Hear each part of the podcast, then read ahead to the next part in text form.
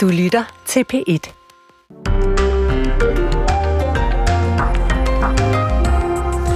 Godmorgen, det er søndag den 3. marts, og vi sender i dag en særudsendelse af P1 Morgen i den triste anledning, at det konservative Folkeparti i går mistede partileder Søren Pape Poulsen, som døde pludseligt af en hjerneblødning øh, fredag eftermiddag. Derfor mindes vi de næste to timer partilederen, der ikke blev tippet mange chancer, da han overtog tøjlerne for knap 10 år siden, men som formåede at gøre de konservative, i hvert fald for en stund, til det mest populære parti i Blå Blok. Vi skal se på Søren Pape Poulsens politiske liv og resultater, men også på mennesket bag politikeren. Et menneske, som var mere end almindelig vældig blandt kollegerne på Christiansborg. Ja, det skal vi i selskab med en række gæster her de næste par timer. Politiske kolleger, venner, og så Jels bare velkommen her til den her her særudgave af P1 Morgen. I studiet er vi anne Christina Hermann og Jan Falkentoft. Ja, i går kom altså den øh, chokerende nyhed om, at øh, de konservatives leder, Søren Pape Poulsen, er gået bort. Søren Pape, Pape Poulsen blev ramt af en blødning i hjernen og afgik ved døden i går kl. 13.13. Han blev 52 år. I en meddelelse på partiets hjemmeside skriver konservativs generalsekretær øh, Søren Vandsø følgende. Partiformand Søren Pape Poulsen er gået bort alt for tidligt. Vi vil savne Søren, som med sin tålmodighed, lyse sind, politiske sans og dybe forståelse for andre mennesker gjorde vores liv bedre. Han forlader os alt for tidligt og efterlader et ufatteligt savn. Ja, det skriver altså Søren Vandsø, som i mange år løb parløb med Søren Pape Poulsen i det konservative Folkeparti. Christine Kortsen, du er kommet i studiet, det er jeres politiske korrespondent. Du har selv været på borgen i mange år. Hvordan vil du huske Søren Pape Poulsen? Søren Pape Poulsen var meget, meget vældig på Christiansborg. Han var en af de partiledere, som andre partiledere oprigtigt omtalte som deres øh, ven. Øh, og, og og vi har jo vidst øh, undervejs i årene, at det var sådan set rigtigt nok. De så hinanden privat, de støttede hinanden. Det er jo noget helt særligt at være partileder, og kan ofte være øh, både hårdt og også ensomt, fordi at der kan være nogle meget, meget svære beslutninger, man sidder med helt alene. Og der var han en af dem, som andre partiledere følte, de kunne gå til og betro sig, uden at det, det kom videre, og uden at det blev misbrugt i den magtkamp, som, øh, som politik jo selvfølgelig også er. Mm. Øh, så var han, han var jo en øh, partileder, som, som kom ind fra højre. Han var borgmester i øh, Viborg, øh, lagde ikke skjul på. Han ikke kendte meget til Christiansborg, og øh, det første pressemøde, han holdt, øh, egentlig heller ikke havde så meget respekt for det. Han, øh, han prøvede sådan at markedsføre sig som den der, der kom udefra, ikke var en del af, af Christiansborg-miljøet. De her ting, du nævner, altså kunne han bruge det politisk, det han var så god til at knytte personlige kontakter, det han var vældigt, øh, den måde han kom ind på Christiansborg og landspolitik på? Jeg tror nok, man må sige, at den måde, han kom ind på Christiansborg på, det fandt han ret hurtigt ud af, at det fungerede ikke.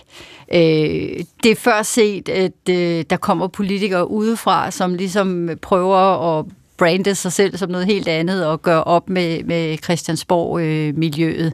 Øh, og og det, det kan være svært øh, at fungere i et miljø, som man sådan på den måde øh, lægger luft til. Så den del af det lagde han øh, ret hurtigt øh, fra sig. Øh, og så stod han jo med et parti, som var dybt splittet efter mange års meget, meget opslidende øh, borgerkrig, tror jeg godt, man kan kalde det. Øh, så han skulle ligesom samle partiet, han skulle selv finde ud af at være partileder og finde ud af at begå sig på, øh, på Christiansborg. Øh, så det var jo en kæmpe opgave. Det var også et parti, som øh, stod elendigt i, øh, i meningsmålingerne, og ved hans første valg jo øh, ikke, ikke ligefrem øh, brilleret. Øh, jeg tror, de fik seks mandater. Øh, men så men, men så valgte han jo så at, at øh, tage de konservative i, i regering, da Lars Løkke Rasmussen udvidede sin smalle venstre regering til øh, den her VLAG-regering. Og der var det ret tydeligt, at som justitsminister, der trivedes han øh, rigtig, rigtig godt. Og fornemmelsen var, at, at det nok også handlede om, at det minder mere om at være øh, borgmester. Du har et apparat, øh, der, der hjælper dig. Du har en øh, fa- politiske udspil, ligger i sådan rimelig øh, faste, faste rammer. Og fra deraf, øh, fra den ministerperiode, der, der trådte han sådan for alvor ind i, i rollen som partiformand. Han har selv øh, udtalt, at han øh, en blød, lidt, øh, var en blød, lidt følsom type, at han ikke var nogen øh, alfa-han. Øh, hvordan var han som leder? Han, sø, han opsøgte jo ikke selv øh, lederposten som sådan i det konservative. Han stillede sig til rådighed øh, i kølvandet på den borgerkrig i partiet, du lige var inde på. Hvordan var han som leder?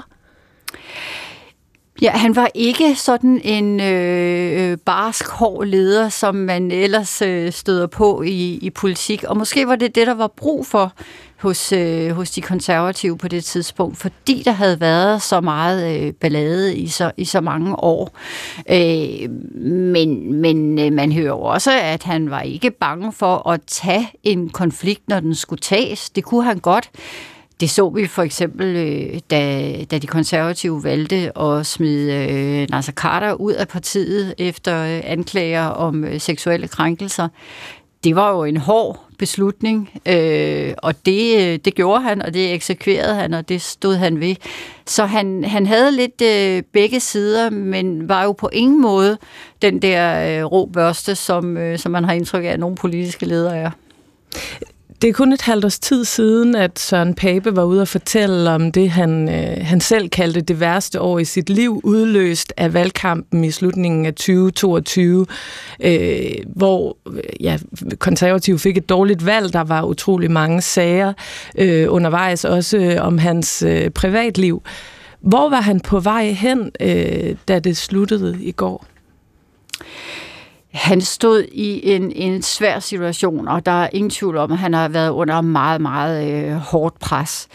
Han, han var tæt på få måneder fra at have øh, 10 års jubilæum som konservativ øh, partiformand, og var jo igennem den her kæmpe optur med enorme forventninger om, at han var den nye øh, borgerlige statsminister, den nye, altså den nye Poul Slytter, som mange hos de konservative stadigvæk har en drøm om vil, vil komme mm. igen. Og som også var hans eget store idol. Det var også hans eget store idol. Jeg tror godt, han, han var klar over, at øh, så nemt var det ikke lige. Men, men det har ligget som en forventning til alle konservative øh, partiformænd, siden øh, Slytters tid, at man skulle leve op til det her, øh, den her store konservative ære, hvor Poul Slytter var statsminister, og hvor de konservative på et tidspunkt var op på øh, 42 mandater i Folketinget.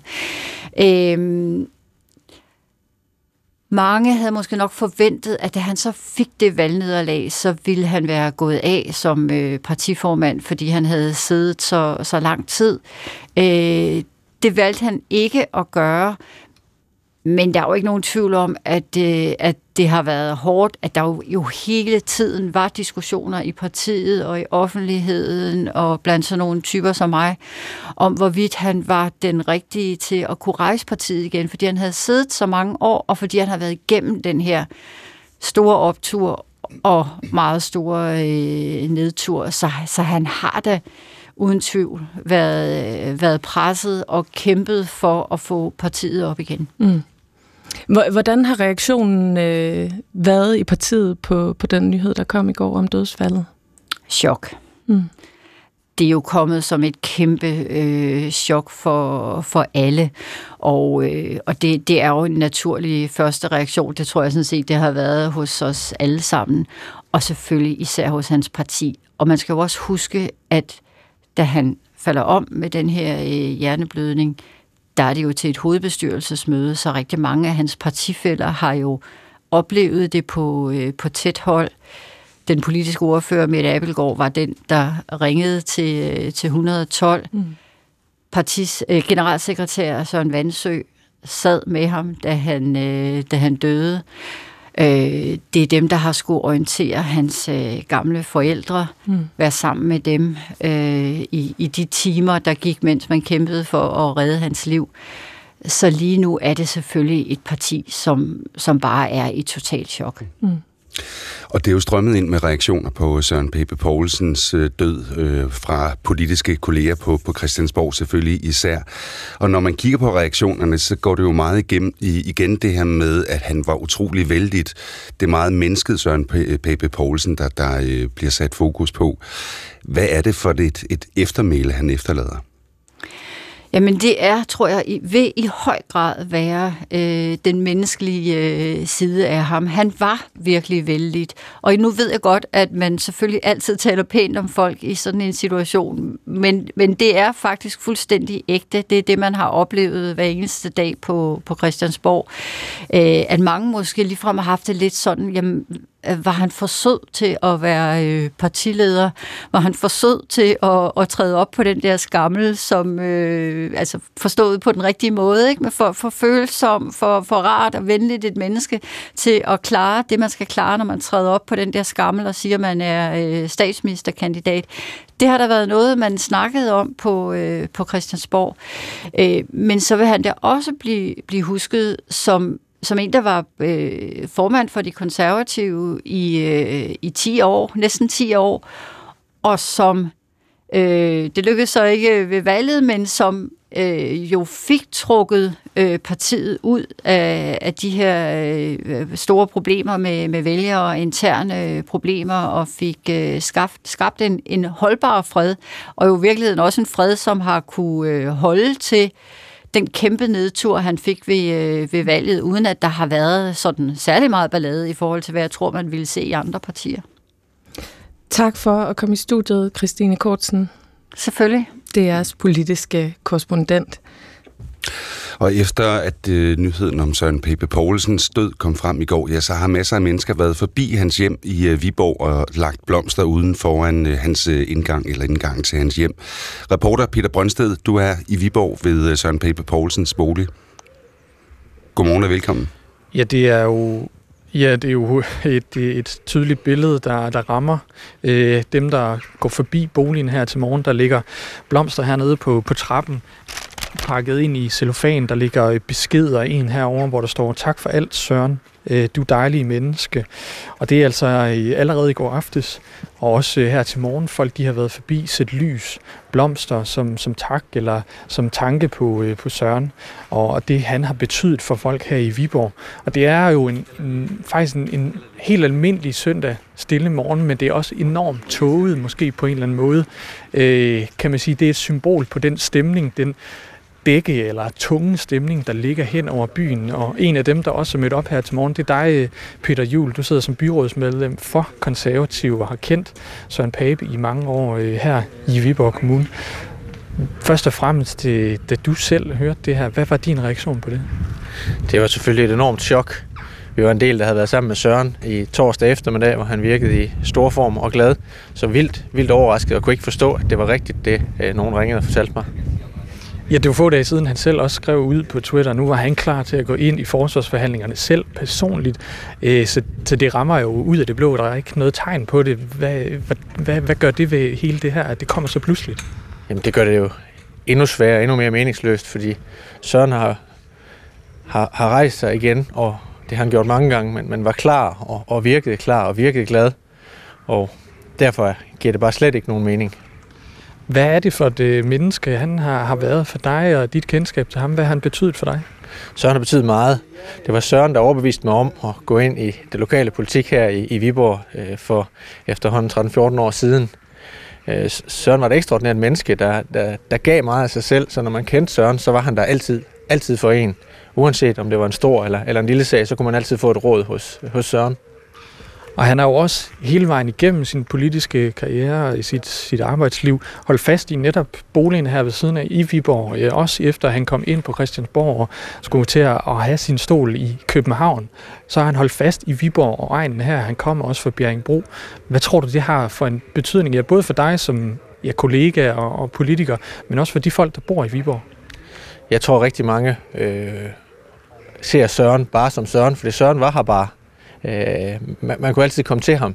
Der var ikke noget øh, højt ravne i, i ham. Øh, han var bare en del af det og, og, og, og fandt sig godt tilpas her i den jyske muld. Det, det siger meget om ham, synes jeg. Hvad er det for et indtryk, han, han gør på folk? Eller har gjort jo? Ja, ja. ja Søren kunne jo gå ind i, i, i folk med træsko på, og, og han var enormt tillidsskabende. Uh, uanset om man var enig eller, eller uenig med Søren, så tror jeg, at langt de fleste, du møder, de vil kunne lide Søren, uh, fordi at han, jamen, han var et ordentligt menneske. Ja, og, nu er det jo så en, en stille stemning, der ligger her i dag, og de folk, jeg også kender, øh, har mødt her i byen, der har været mennesker forbi, der siger, at det er trist. Øh, der, er, der er ligesom den her trykkede stemning. Hvad, hvad tror du, det bliver for, for nogle dage nu, der kommer for, ja, for dem, der bor her i Viborg? Det bliver jo specielt, fordi Søren kommer til at efterlade et enormt øh, tomrum. Øh, men jeg tror også, det bliver i løbet af det næste dag, det egentlig går op for os, hvad, hvad det er, vi har øh, mistet over, at han er væk. Øh, man har en forventning om, at lige om lidt, så dukker der en sms op fra ham, men, men det gør der jo ikke. Er det gået op for dig nu? Det er lettere at, at forstå i, i, i dag end i går, men jeg tror stadigvæk ikke, det er helt gået, gået op for mig. Nej. Og nu kommer der også en mere her, der ligger blomster. Tak skal du i hvert fald have, Peter Jul, altså byrådsmedlem her i Viborg. Og også tak til dig, reporter Peter Brøndsted, som altså var med os fra Viborg. Vi øh, har jo øh, som øh, altid her i Pæt Morgen jo øh, en flok aviser med ind i studiet, og der er jo ikke nogen tvivl om, hvad der er, der dominerer forsiderne på, øh, på denne her morgens aviser. Nej, det er det samme, som vi sætter fokus på i den her særudsendelse, nemlig det, ja, det chokerende dødsfald øh, Søren Pape Poulsen, 52 år gammel. Jeg har øh, Berlingske øh, her, øh, hvor øh, politisk kommentator så, øh, Ben Winter har øh, skrevet en nekrolog. Og noget af det, som Ben Winter skriver, er, og også det, som øh, mange jo øh, allerede har sat fokus på i forbindelse med Søren Pape Poulsens øh, øh dødsfald, det her med, at han var en meget, meget vældig politiker. Ben der skriver i Berlingske, øh, han var vel, vældigt ud over det sædvanlige og skabte i sin 10 år som konservativ formand et ry som en anderledes politisk leder. Gennem sin omsorg og betænksomhed over for andre fik han mange personlige venner i politik. De store beslutninger kom ikke nemt til ham. De krævede ofte et langt tilløb, men når de var truffet, var han til gengæld markant og lojal over for den kurs, som han og partiet havde valgt. Søren Pape Poulsen havde håbet, at han kunne efterfølge Poul Slytter som næste konservative statsminister, men sådan gik det slet ikke, slet ikke. For meget gik galt, og tiden efter valget, altså det i øh, 2022, brugt, brugte han på at forstå, hvad der var, der var sket. Det var frygteligt sorgfuldt og meget presset, fortalte han i et opsigtsvækkende interview med DR's 21 søndag. Mit livs værste år, sagde han om tiden, der var gået fra den solskinsdag i august 2022, hvor han stillede sig frem som statsministerkandidat. Når minderne er begyndt at falme, vil det ikke være nedturen, der står tilbage, men mennesket politikeren Søren Pape Poulsen, som med sin naturlige nedarvede borgerlighed gav det konservative Folkeparti håbet og troen tilbage i en turbulent tid med stor splittelse i den blå familie, skriver altså Bent Winter. Mm. Og Jyllandsposten skriver, øh, at Søren Pape Poulsen satte sig flere politiske spor, end han fik anerkendelse for det er politisk analytiker Niels Thulsen Dahl, der har skrevet avisens nekrolog, hvor øh, han blandt andet skriver, at Søren Pape Poulsen var ikke bare en af Christiansborgs længst siddende partiformænd, men også en af dem, der, havde gennemlevet, der har gennemlevet flest af dansk politiks ekstremer.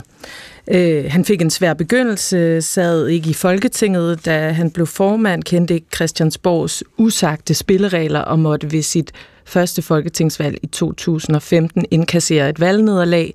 Kun seks mandater fik partiet det værste valg nogensinde. Øh, men Søren Pape Poulsen bed sig fast, og så skriver øh, avisen, at, øh, at i 2016, ja, så, øh, så trådte han jo ind i en borgerlig regering og var justitsminister de næste tre år, og det var her, han begyndte genrejsningen af partiet. Pape Power kaldte det konservative det selv, og efterhånden som kriserne i Venstre væltede ind over hinanden, blev Pape det rolige, borgerlige anker. Øhm, og så skriver øh, Niels Thulsen Dahl også, at øh, Pape jo til sidst foretog øh, et af de dristigste træk, man kan i dansk politik. Han erklærede sig selv som statsministerkandidat. Som bekendt lykkedes den mission ikke, og partiet øh, næsten kollapsede i valgkampen 2022. Der er mange forklaringer. Og han peger blandt andet øh, Niels Tulsendal på en økonomisk politik, der lå langt til højre. En stribe sager om øh, Søren Papes daværende ægtemand. Øhm, Søren Pape betalte en ekstrem høj personlig pris for sine politiske ambitioner. Han, han blev skilt øh, kort før valget. Øhm, og så skriver Niels Tulsendal Dahl også, at, øh, at øh, hvad hedder det, øh, at han var meget afholdt, Søren Pape Poulsen, som vi har hørt fra flere øh, kanter, også fra, for lidt siden fra Christine Kortsen. Øh, han var afholdt af sine kolleger både til højre og venstre i Folketinget, det værste, der blev sagt om hans personlighed, var, at han nok var for venlig og for konfliktsky til at nå helt til tops i dansk politik. Og lad os også lige eh, tage politikken, hvor øh, politisk kommentator Elisabeth Svane blandt andet skriver, at Søren Pape Poulsen havde i sin næsten 10 år som konservativ leder prøvet næsten alt. Han var lige ved at nå de højeste tænder. Han fik samlet et splittet parti.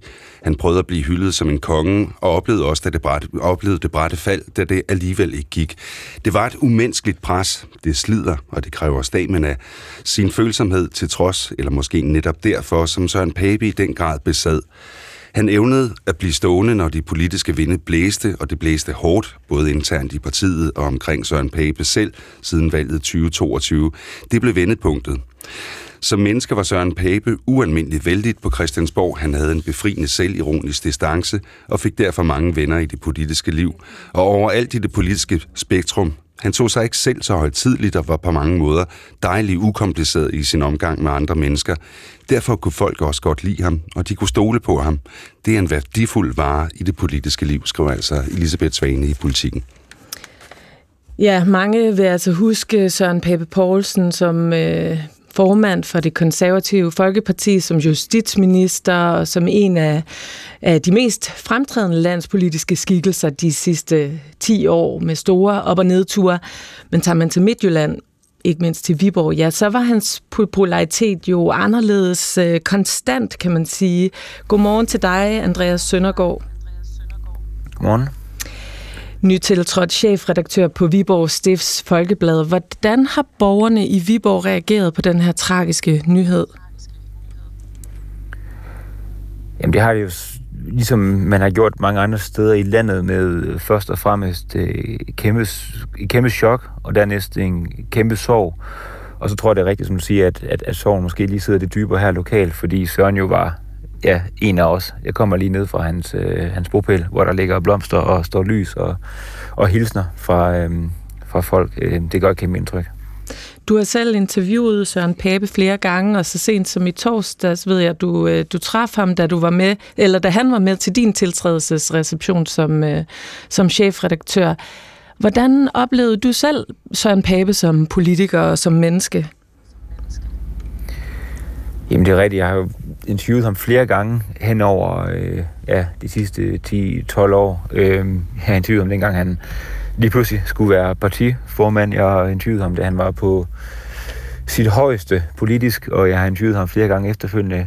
Og, og jeg synes, det der var kendetegnende, det er, at uanset hvor øh, meget han blev udsat for, uanset hvordan det gik, så kunne du næsten ikke mærke på ham. Altså, han, han var den samme person, uanset om han var potentiel statsminister, eller om han øh, havde været igennem en, øh, en alt for hård valgkamp. Han var øh, smilende, imødekommende, øh, selvom, selvom han har brugt øh, 10 år bag Christiansborgs alt for tykke mure, så var han stadigvæk øh, den Søren, som mange kendte fra bybilledet i Viborg. Øh, han virkede bare bundreel og øh, som et meget, meget sympatisk menneske. Søren Pape Poulsen, ja, han startede jo øh, sin politiske karriere i Viborg, hvor han først sad som byrådsmedlem, og øh, derfra fra 2010 og, øh, og frem, øh, fire år frem som øh, borgmester. Hvordan vil han blive husket for sit øh, lokal, lokal øh, politiske virke i, i Viborg? Jamen, han blev jo borgmester på sådan en, øh, en forunderlig måde, hvor, øh, hvor der efter mange år lige pludselig kom et borgerligt flertal, og ud af det blå kom Søren Pape med fire mandater og blev, øh, blev borgmester, og Venstre de følte sig snydt, og, og det var en meget ublid start på mesterposten, fordi øh, jamen der, der blev, han blev kaldt mange ukvemsord. Men på grund af det væsen, han havde, og på grund af hans sådan, evige insisteren på at, at fagne, så gik det i virkeligheden ikke, ikke, ikke lang tid, før, før folk alligevel også i Venstre kunne se ham som, som også deres borgmester. Øhm, hvordan var det, det lykkedes ham at blive borgmester? Jamen, øh, det var nogle, øh, nogle, nogle fortrolige snakke. Søren havde været øh, børn- og ungeformand øh, og været med til at, at lukke nogle skoler, og derigennem havde han ligesom markeret sig som en, en handlekraftig og også en, en troværdig politiker over for, for, over for de samarbejdspartnere, øh, både på øh, i den borgerlige fløj, men også på den røde fløj. Så der var opstået en stor tillid øh, til Søren, egentlig alle steder i, øh, i byrådet. Og, øh, og så var der nogen, øh, blandt andet i SF og Socialdemokratiet, som egentlig synes, at han han var foretrækket som borgmester. Og det var jo sur over Venstre, fordi der var jo en antagelse af, at, at når man havde borgerligt flertal, så var det Venstre, der skulle sidde på, på, på magten. Sådan havde man jo været vant til med VK-regeringen op igennem, øh, op igennem nullerne. Men som Søren Pape siden han øh, fastholdt, og som han jo også har fuldstændig ret i, det er ikke nogen naturlov, at øh, K skal være V under dagen. Øhm, og det blev sådan egentlig også lidt det mantra, han, han formåede at føre med sig ind på Christiansborg, at altså, hævde den der konservative selvforståelse, hvor man i mange år har været den, den, øh, den rare hjælp som lillebror for Venstre, så, så insisterede han på, at konservative skulle sådan set også selv turde, turde købe ud efter magten. Øhm, men men, men ja, den, den pointe, jeg ville frem til, det var, at han, han formåede at samle byrådet, og han blev genvalgt med et overvældende antal stemmer, og der var ikke nogen tvivl om, at Søren Pape kunne være blevet siddende som borgmester i lang tid, og, og man kan, man kan fremhæve mange ting, som han har sat sin, sin sådan konkret aftryk på, men jeg tror faktisk, at den, hans største lokalpolitiske arv, det er, at han skabte et, et, et fantastisk samarbejde, et fantastisk klima i byrådet, øh, bredt. Det har vi stadigvæk, og, øh, og det tror jeg, Søren han skal have en stor del af æren for. Han boede jo, eller han havde i hvert fald øh, jo øh, sin lejlighed i, i Viborg øh, til det sidste, og han har jo aldrig lagt skjul på, at øh, Viborg var en by, han havde meget varme følelser øh, for. Øh, der bliver også øh, klappet et minut øh, i dag ude på, på Viborg øh, stadion til ære for Søren Pape Poulsen. Det var også et sted, han øh, kunne vise sig. Det her udtryk, eller det her engagement, Søren Pape Poulsen havde omkring byen Viborg, øh, hvordan så du det øh, komme til udtryk? Jamen, det, det kom til udtryk på den måde, at han, jamen, ja, nu er det søndag i dag, og øh, lige om lidt vil han sandsynligvis have siddet i domkirken øh, til, til gudstjeneste, og så vil han have været på stadion klokken to til hjemmekamp. Øh, Søren var jo igennem meget, både når det gik godt og når det gik skidt, så, så var det som om, at Viborg, det var det, det åndehul, han havde, fordi her kunne han øh, ja, triste rundt med sin hund, og han kunne gå ud og spise, og, og folk så ham på, øh, på gaden som en... Jamen selvom han var en vigtig person, så var han jo i går sådan også bare Søren, og øh, man kunne bare fornemme, at han følte sig hjemme her. Dengang han øh, jo mere eller mindre var tvunget til at melde sig som statsministerkandidat, fordi at øh, enhver synes, det var fjollet ikke at gøre det med så tårnhøje øh, meningsmålinger, der, der ringede jeg og spurgte, jamen, hvad så, hvis man bliver statsminister, skal man så bo i København? Nej, man kunne da sagtens blive boende i Søren Månskede, og det kunne han ikke se noget problem i. Han, han var stadigvæk engageret lokalt i en, en forening, hvor, øh, hvor man hjælper enlige ældre med at, at få kaffe og kage og, og socialt samvær øh, om søndagen. Han var øh, juleambassadør for vores, øh, for vores juleby. Han, øh, jamen, han var bare... Øh, han, han var bare den samme Søren, som, som han har været øh, 10 år tidligere. Tak for at fortælle, Andreas Søndergaard. Selv tak. Chefredaktør på øh, Viborg Stifts Folkeblad. Ja, og vi er jo altså i gang med en, øh, en særudsendelse den her søndag p Morgen i anledning, den triste, sørgelige anledning af, at øh, det konservative Folkeparti har mistet sin formand, Søren Pape Poulsen, der døde pludseligt øh, i går. Øh, og der var jo ikke ret mange, der kendte Søren Pape Poulsen, da han blev udnævnt til politisk leder af det konservative Folkeparti. I Viborg var han, som vi lige har hørt, en populær borgmester, men øh, spillet er jo et helt andet, når man står i spidsen for et parti. Og i, øh, i 2014, der fulgte du, Jesper Ipfeldt, øh, øh, Søren Pape Poulsen i den første hektiske tid efter udnævnelsen til formand. Du er journalist og tilrettelægger her på, øh, på DR. Velkommen til. Ja, godmorgen. Godmorgen. Lad os lige øh, høre et klip fra, øh, fra dokumentaren, du, du lavede om Søren Pape Poulsen, hvor øh, han for første gang møder den politiske presse på Christiansborg. Det her til morgen er en sag, som har været i, i Jyllandsposten og Viborgsdags Folkeblad og til MidtVest, og som for flere måneder siden, den er dukket op på, på forsiden af politikken.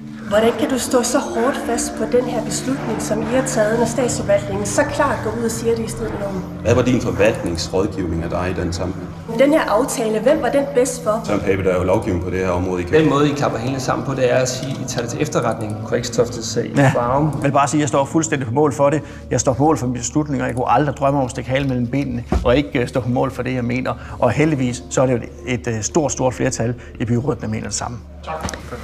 Skal vi... Nå, vi går, kan. Vi går her. Okay. Ja. Ja, Jesper Ipfeldt, hvordan, øh, hvordan husker du den her situation, hvor Søren Pape møder den øh, kritiske øh, Christiansborg-presse? Det, det var faktisk meget specielt, fordi vi, vi fulgte jo Søren øh, meget tæt. Vi var lige hælende på ham på vej ind på Christiansborg den dag der. Og det, som jeg husker det, så var det hans øh, første rigtige arbejdsdag, efter han var blevet udpeget til politisk leder på det tidspunkt der.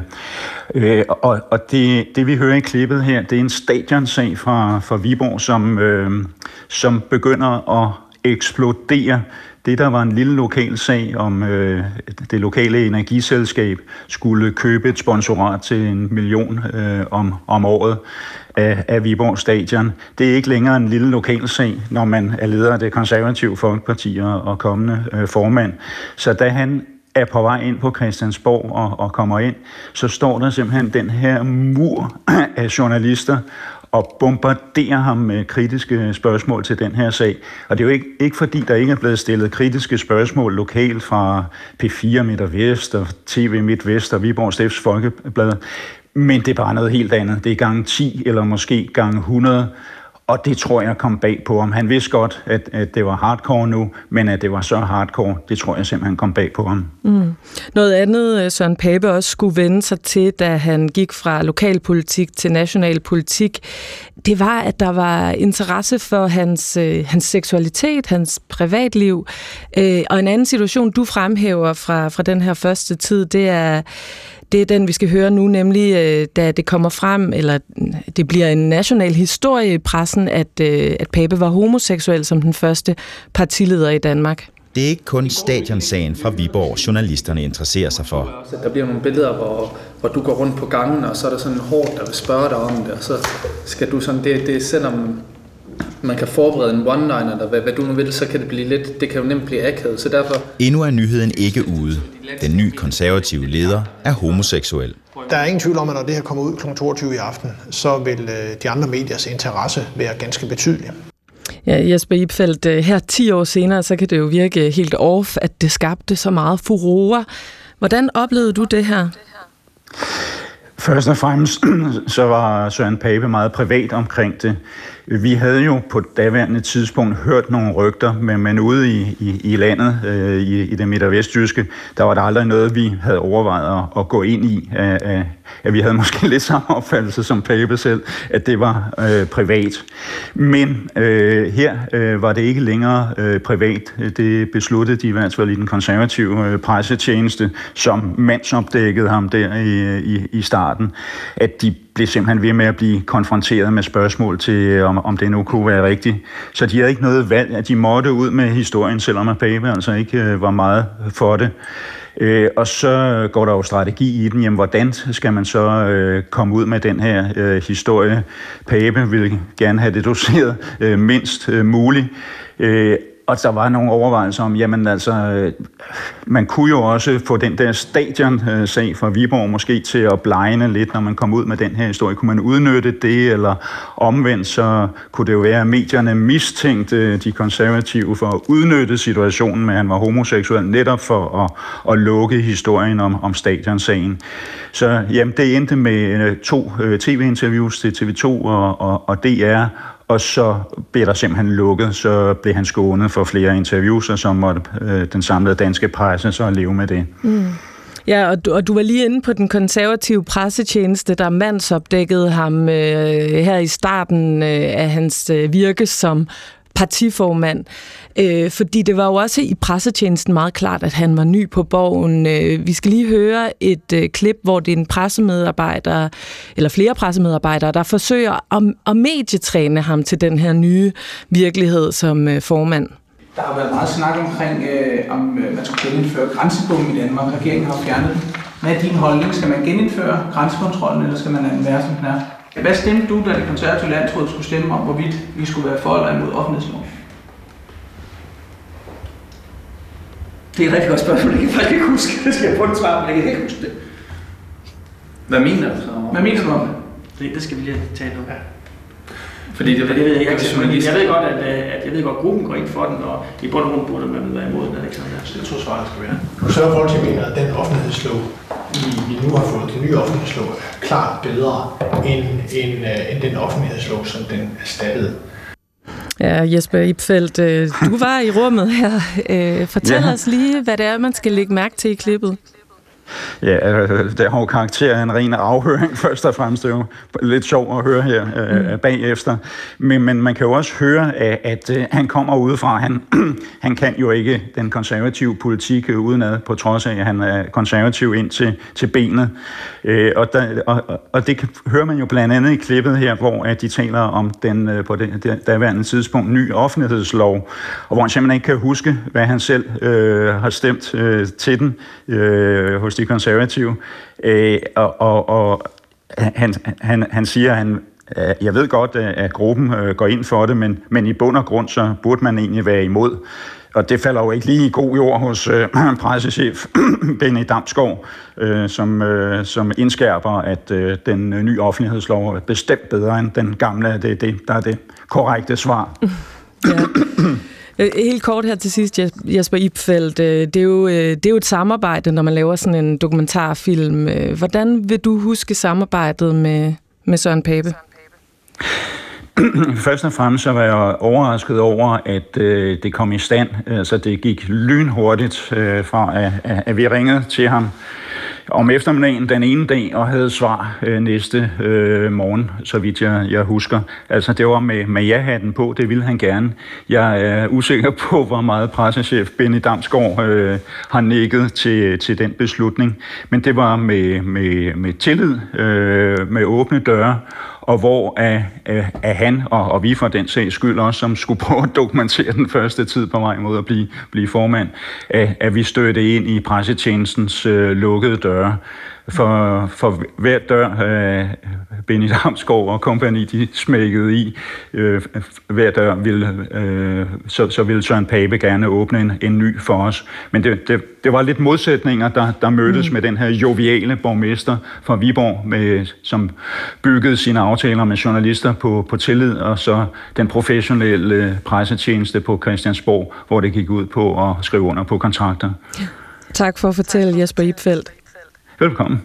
Journalist og tilrettelægger her på DR.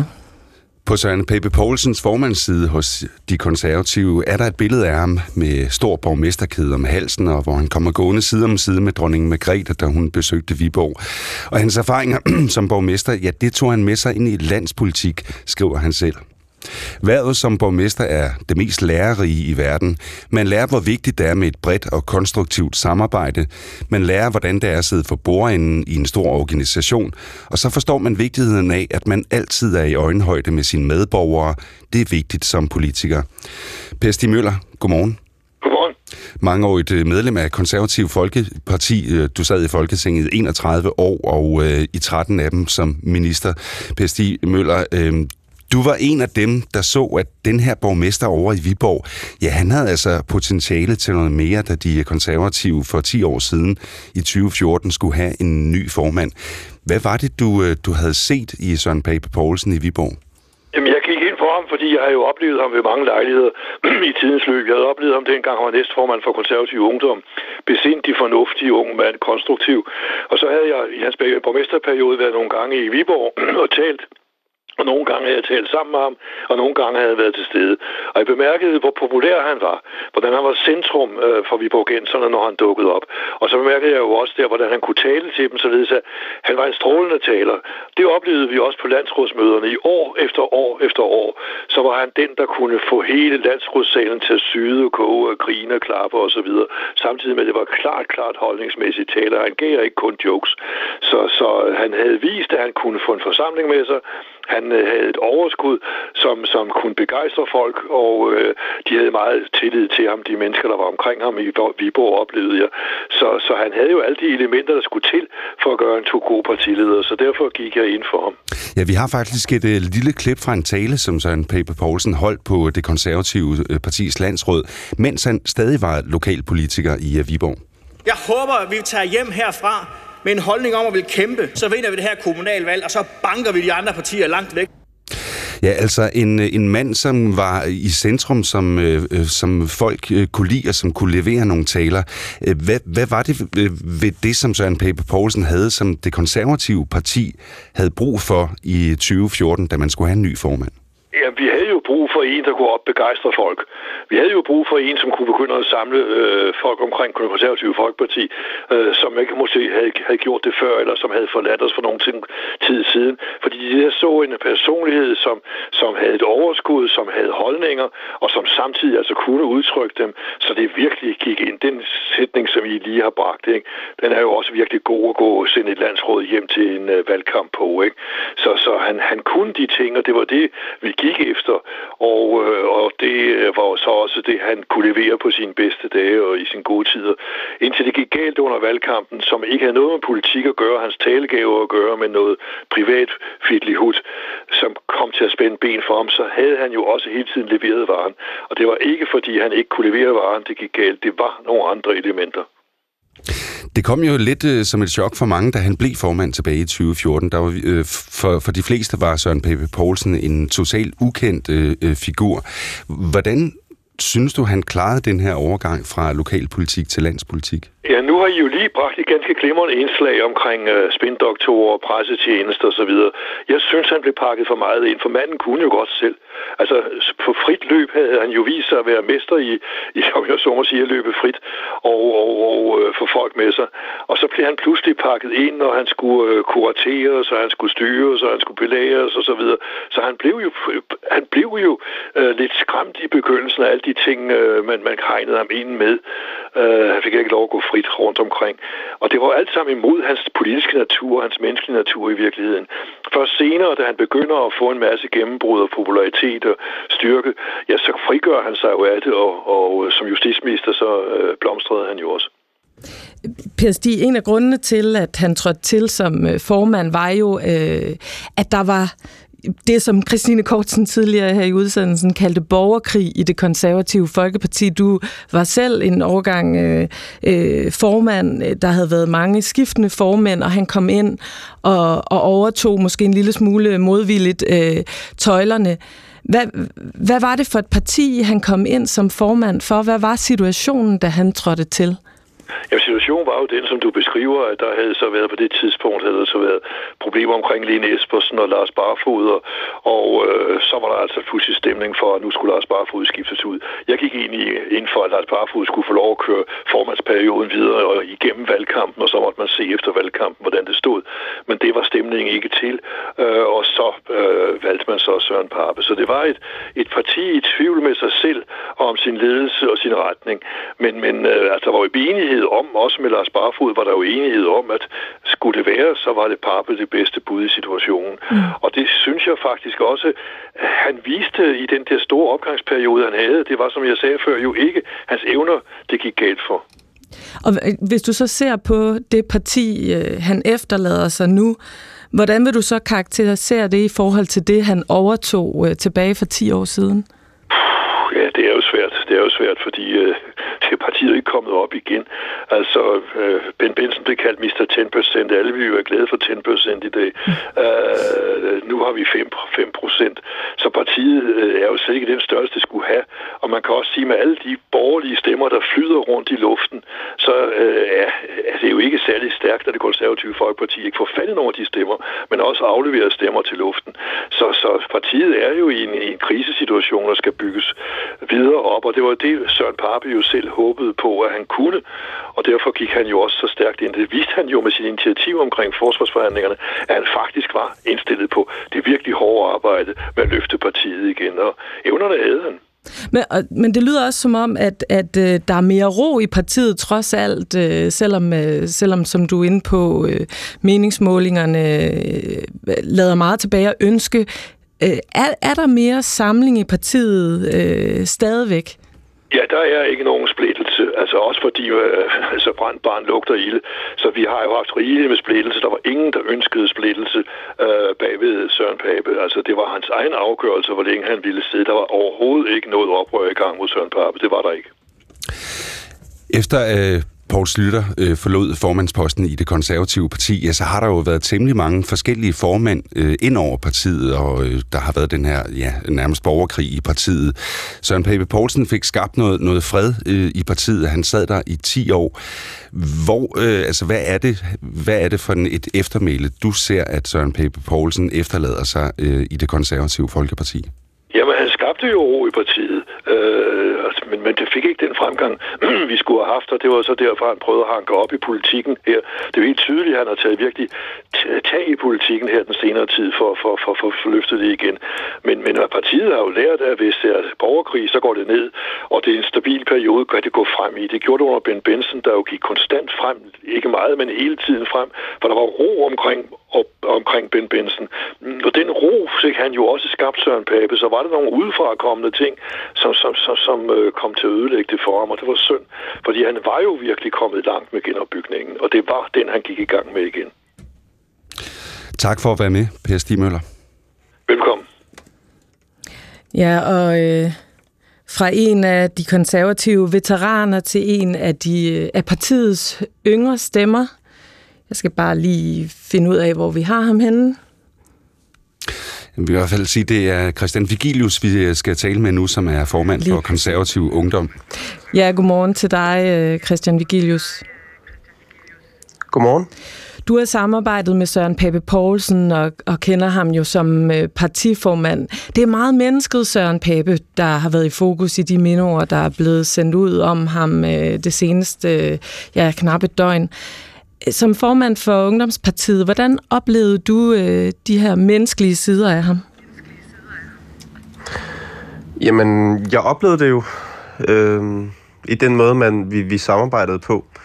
Altså, fordi det er ikke, en, det er ikke givet, at man som ungdomspolitiker øh, bliver taget særligt seriøst. Men, øh, men det gjorde han altid med os. Øh, han behandlede altid os og, og mig, altså nu kan jeg mest tælle, fortælle om min egen oplevelse, øh, mig med respekt, øh, også selv når, når, øh, når vi engang imellem havde nogle uenigheder.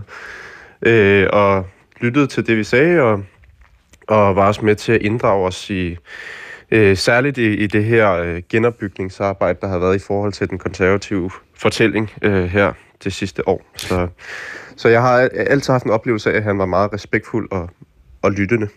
Hvordan oplevede du øh, sådan personligt at blive, blive inddraget af Søren Pape Poulsen?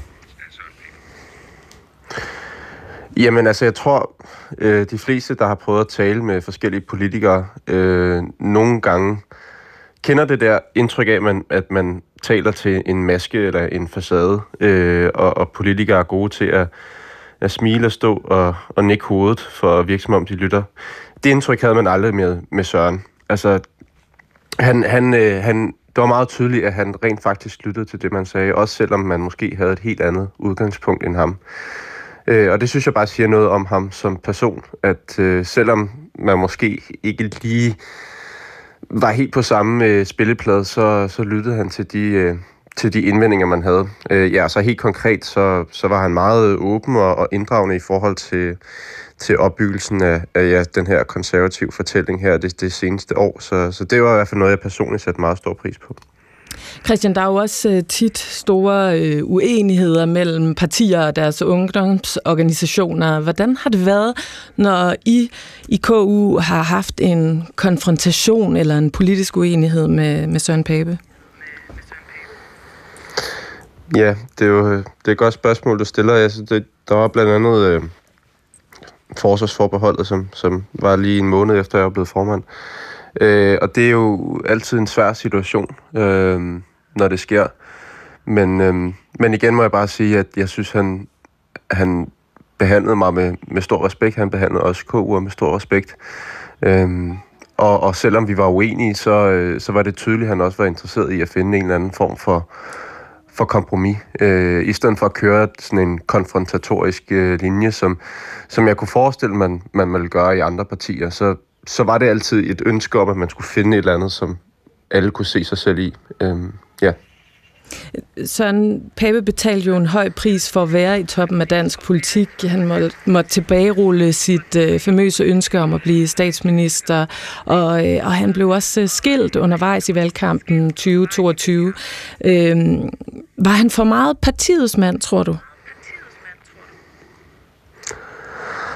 Ja, jeg, jeg synes, det er et utroligt svært spørgsmål. Altså, jeg tror, man kan sige så meget, at Søren af natur var øh, meget uselvisk og selvopoffrende. Øhm, og, og når man så putter ham ind i den kontekst, hvor han ligesom skal være frontperson for et parti, så tager han de gode menneskelige kvaliteter med sig, vil jeg sige. Og det kan nogle gange godt betyde, at man måske glemmer sig selv lidt. Øhm, det skal jeg ikke kunne sige, altså jeg er heller ikke øh, psykoanalytiker eller noget, men, men jeg vil i hvert fald sige, at han, ja, han, har, han var meget uselvisk og meget selvopoffrende, og det kan jo nogle gange godt gøre, at ja, mm. at det kan blive for meget. Øhm, men ellers så, så har jeg egentlig bare meget respekt for hans loyalitet og mm. ja, sit, sit troskab mod det værv, han ligesom havde påtaget sig. Tak for at fortælle, Christian Vigelius. Selv tak. Formand for konservativ ungdom. Det var vantro og chok, som øh, gik igennem udenrigsminister Lars Løkke Rasmussen, formand for Moderaterne, da han i går blev ringet op og fik at vide, at Søren Pape Poulsen var død. Lars Løkke Rasmussen var statsminister for Søren Pape Poulsen, da han var justitsminister i VLAG-regeringen tilbage i 2016. Det er jo på alle måder alt for tidligt. Øh, og så kan jeg ikke slippe den her fornemmelse af, at, øh, at det sådan er et sammenstød mellem et, øh, et måske alt for hårdt politisk miljø, og så øh, det Søren egentlig var øh, inde bag det hele, et, øh, et blødt og kærligt menneske. Ja, for det er jo det, som virkelig også går igen i, i alle reaktionerne. Dels er der chok, og så bliver der lagt jo så meget vægt på, hvor kærlig Søren Pape Poulsen var, hvor rar han var, hvor gennemordentlig er, er jo det ord, som bliver brugt. Hvordan oplevede du ham som menneske? Jeg oplevede ham som netop det. Altså en, øh, en god fyr, vil man vel sige. Øh, jeg lærte Søren at kende, da han øh, gjorde sin øh, entré på den landspolitiske scene. Han blev nærmest skubbet derind i 2014.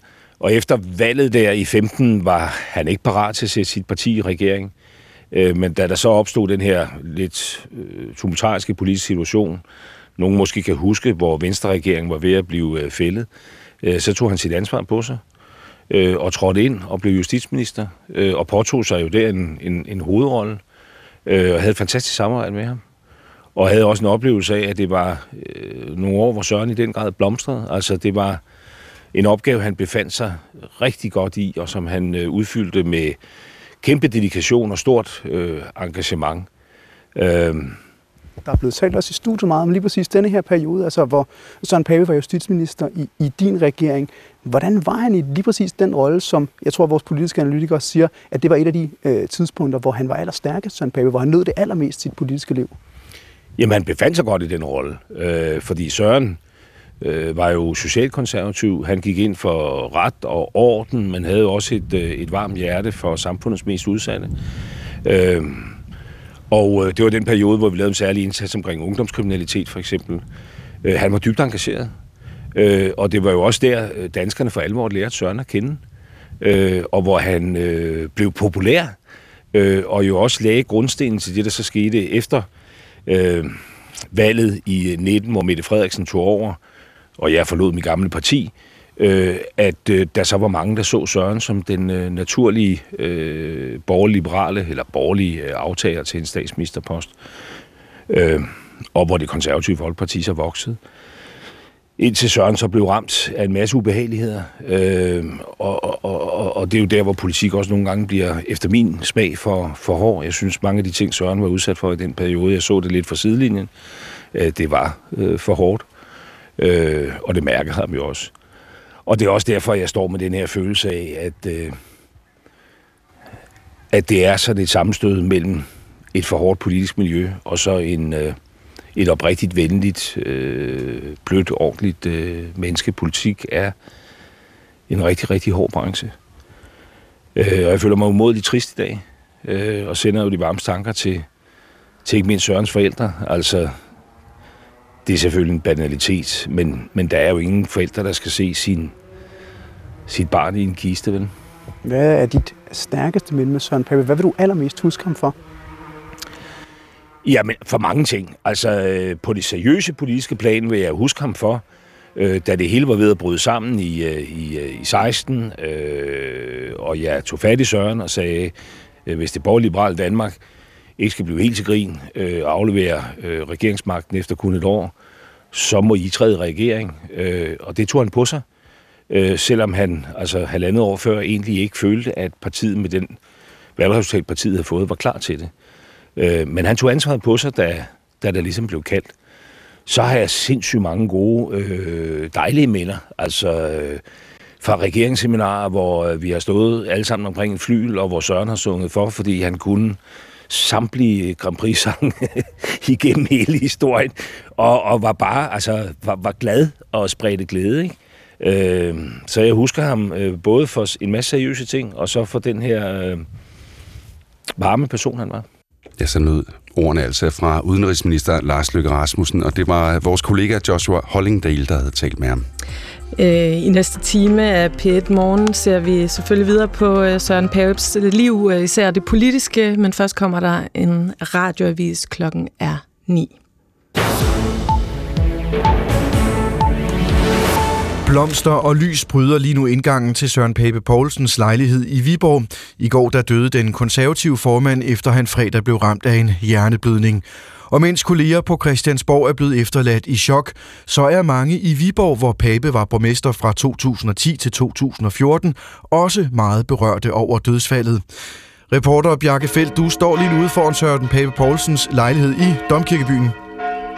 Ja, og som jo ligger lige over for Domkirken, og man kan formentlig tydeligt høre klokkerne fra Domkirken, der ringer her, fordi klokken er, er 9. Og lige siden klokken 7 i morges, der, ja, der kom den første øh, i det der disse råkolde tusmørke og satte to små hjerteformede lys til minde om Søren Pape Poulsen. Og hele trappen er fyldt med lys og blomster. Og så har adskillige mennesker været forbi her i løbet af morgenen. Øh, også tidligere kolleger og øh, en af dem, som jeg blandt andet har talt med, det var øh, Carsten Stenrøg, næstformand for Konservativ i Viborg. Og hos ham, der efterlader Søren Pape Poulsen sig et kæmpestort hul. Kæmpestort. Kæmpe. Kæmpestort. Altså, ikke mindst som, som ven og menneske.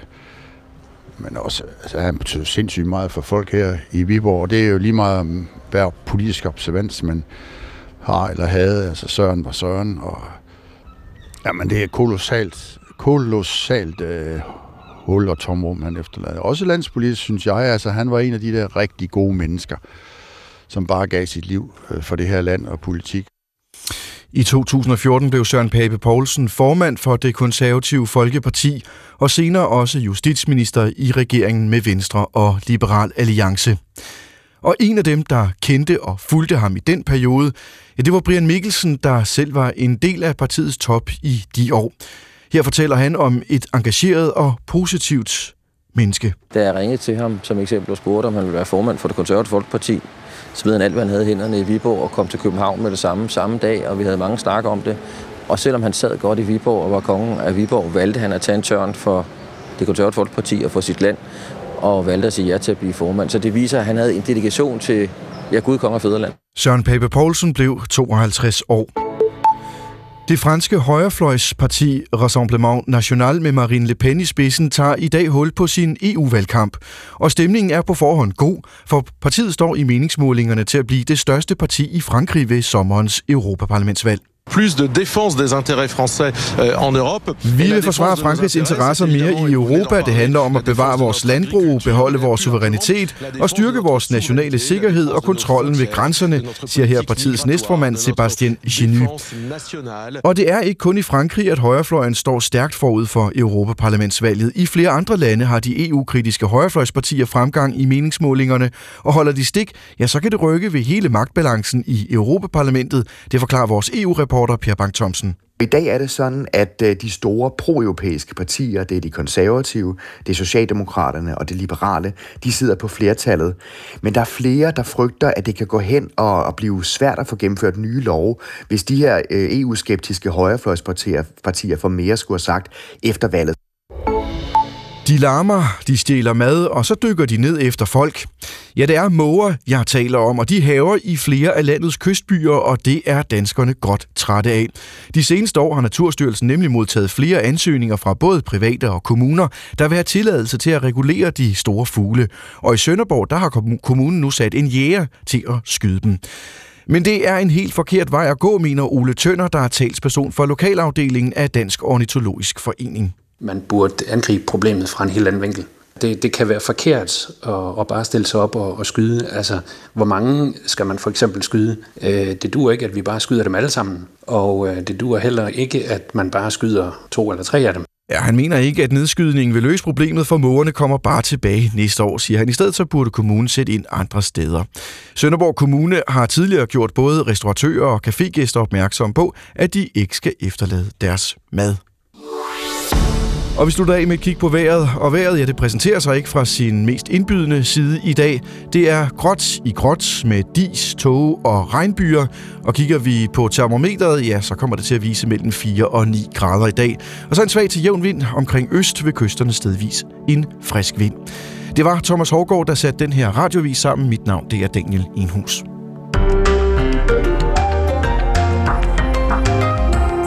Velkommen tilbage her til P1 Morgen, hvor vi fortsætter vores ekstra udsendelse oven på gårdsdagens nyhed om, at de konservatives leder Søren Pape Poulsen er død 52 år gammel.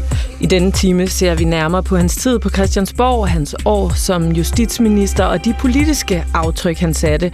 Og så kommer det også til at handle om mennesket og privatpersonen Søren Pape Poulsen. Og også i denne her time er vi anne Christine Hermann og Jan Falkentoft i studiet. Velkommen til. Ja, og vi begynder denne anden time med at sætte spot på Søren Pape Poulsens ministertid, og derfor kan jeg nu sige godmorgen til dig, eller god formiddag, Niels Thulesen Dahl. God formiddag.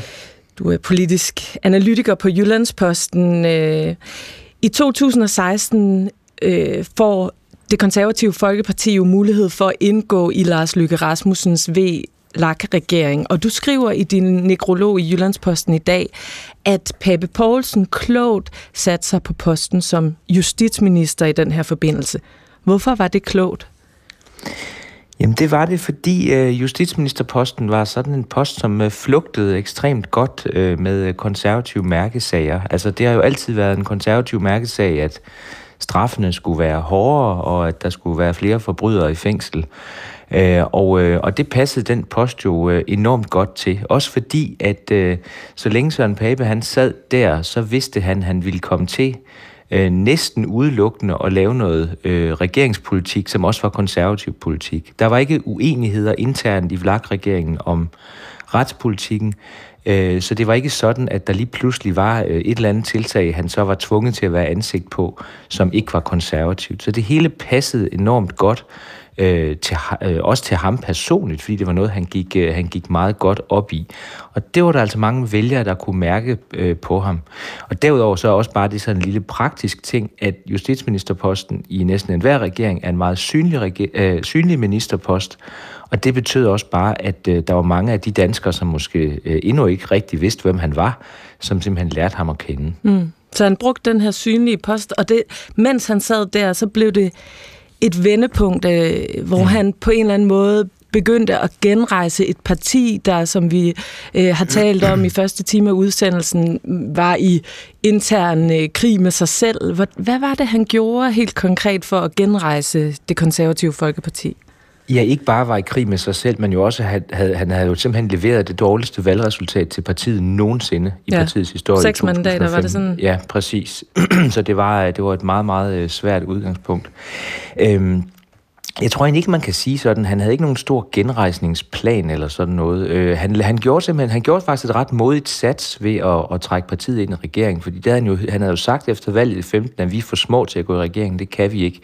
Og så opstod muligheden, og så, og så gjorde han det så øh, alligevel. Øh, og lige så langsomt, mens han så sad der, så, øh, så begyndte øh, vælgerne øh, at komme tilbage. Og der, det har jo tit i partier også en selvforstærkende effekt, når man ligesom kan se, om det vi gør, det virker, jamen så, lader, så, så dæmper kritikerne sig, og så, øh, så holder fløjene op med at, at, at være så aktive, og så samler man sig om, om Søren Pape. Så det var virkelig sådan, øh, de, de, de små skridts politik. Han, han kom aldrig med, med den, hvad skal man sige, den store forkromede plan for at gøre de konservative store igen. Men han fik jo altså lukket vælgerne øh, til, øh, og, eller tilbage. Så mm. hvis man skal tale om, at han kom med et eller andet, altså hvad var hans øh, konservative særkende?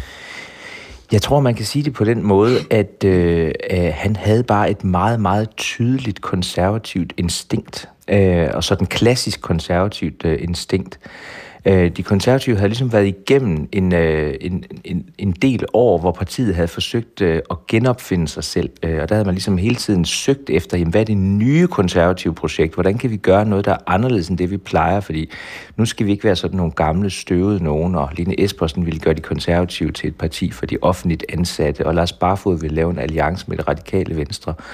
Men Pape, han var langt mere sådan... Øh, øh, klassisk konservativ. Der kunne man bare mærke på ham, hver eneste gang man sagde forbrydere, og så det næste, han sagde, det var, de skal noget mere i fængsel. Hvis man sagde udlændingepolitik, så sagde han, den skal være strammere. Hvis man sagde Christiania, så sagde han, det skal lukkes. Og hvis det var udenrigspolitik, så holdt han med øh, amerikanerne. Og det gav på en eller anden måde sådan de konservative vælgere en eller anden form for tryghed, at der var ikke, han var ikke sådan en, der, øh, der, der pludselig kom med et eller andet øh, moderne, konservativt øh, eksperiment. Det var meget det var meget klassisk, og man mm. kunne mærke, man kunne også godt mærke, at det var ikke, det var ikke sådan spin, det var ikke noget, han, han sad og sagde, nu siger jeg det her, fordi så tror jeg, at det, det lyder rigtigt.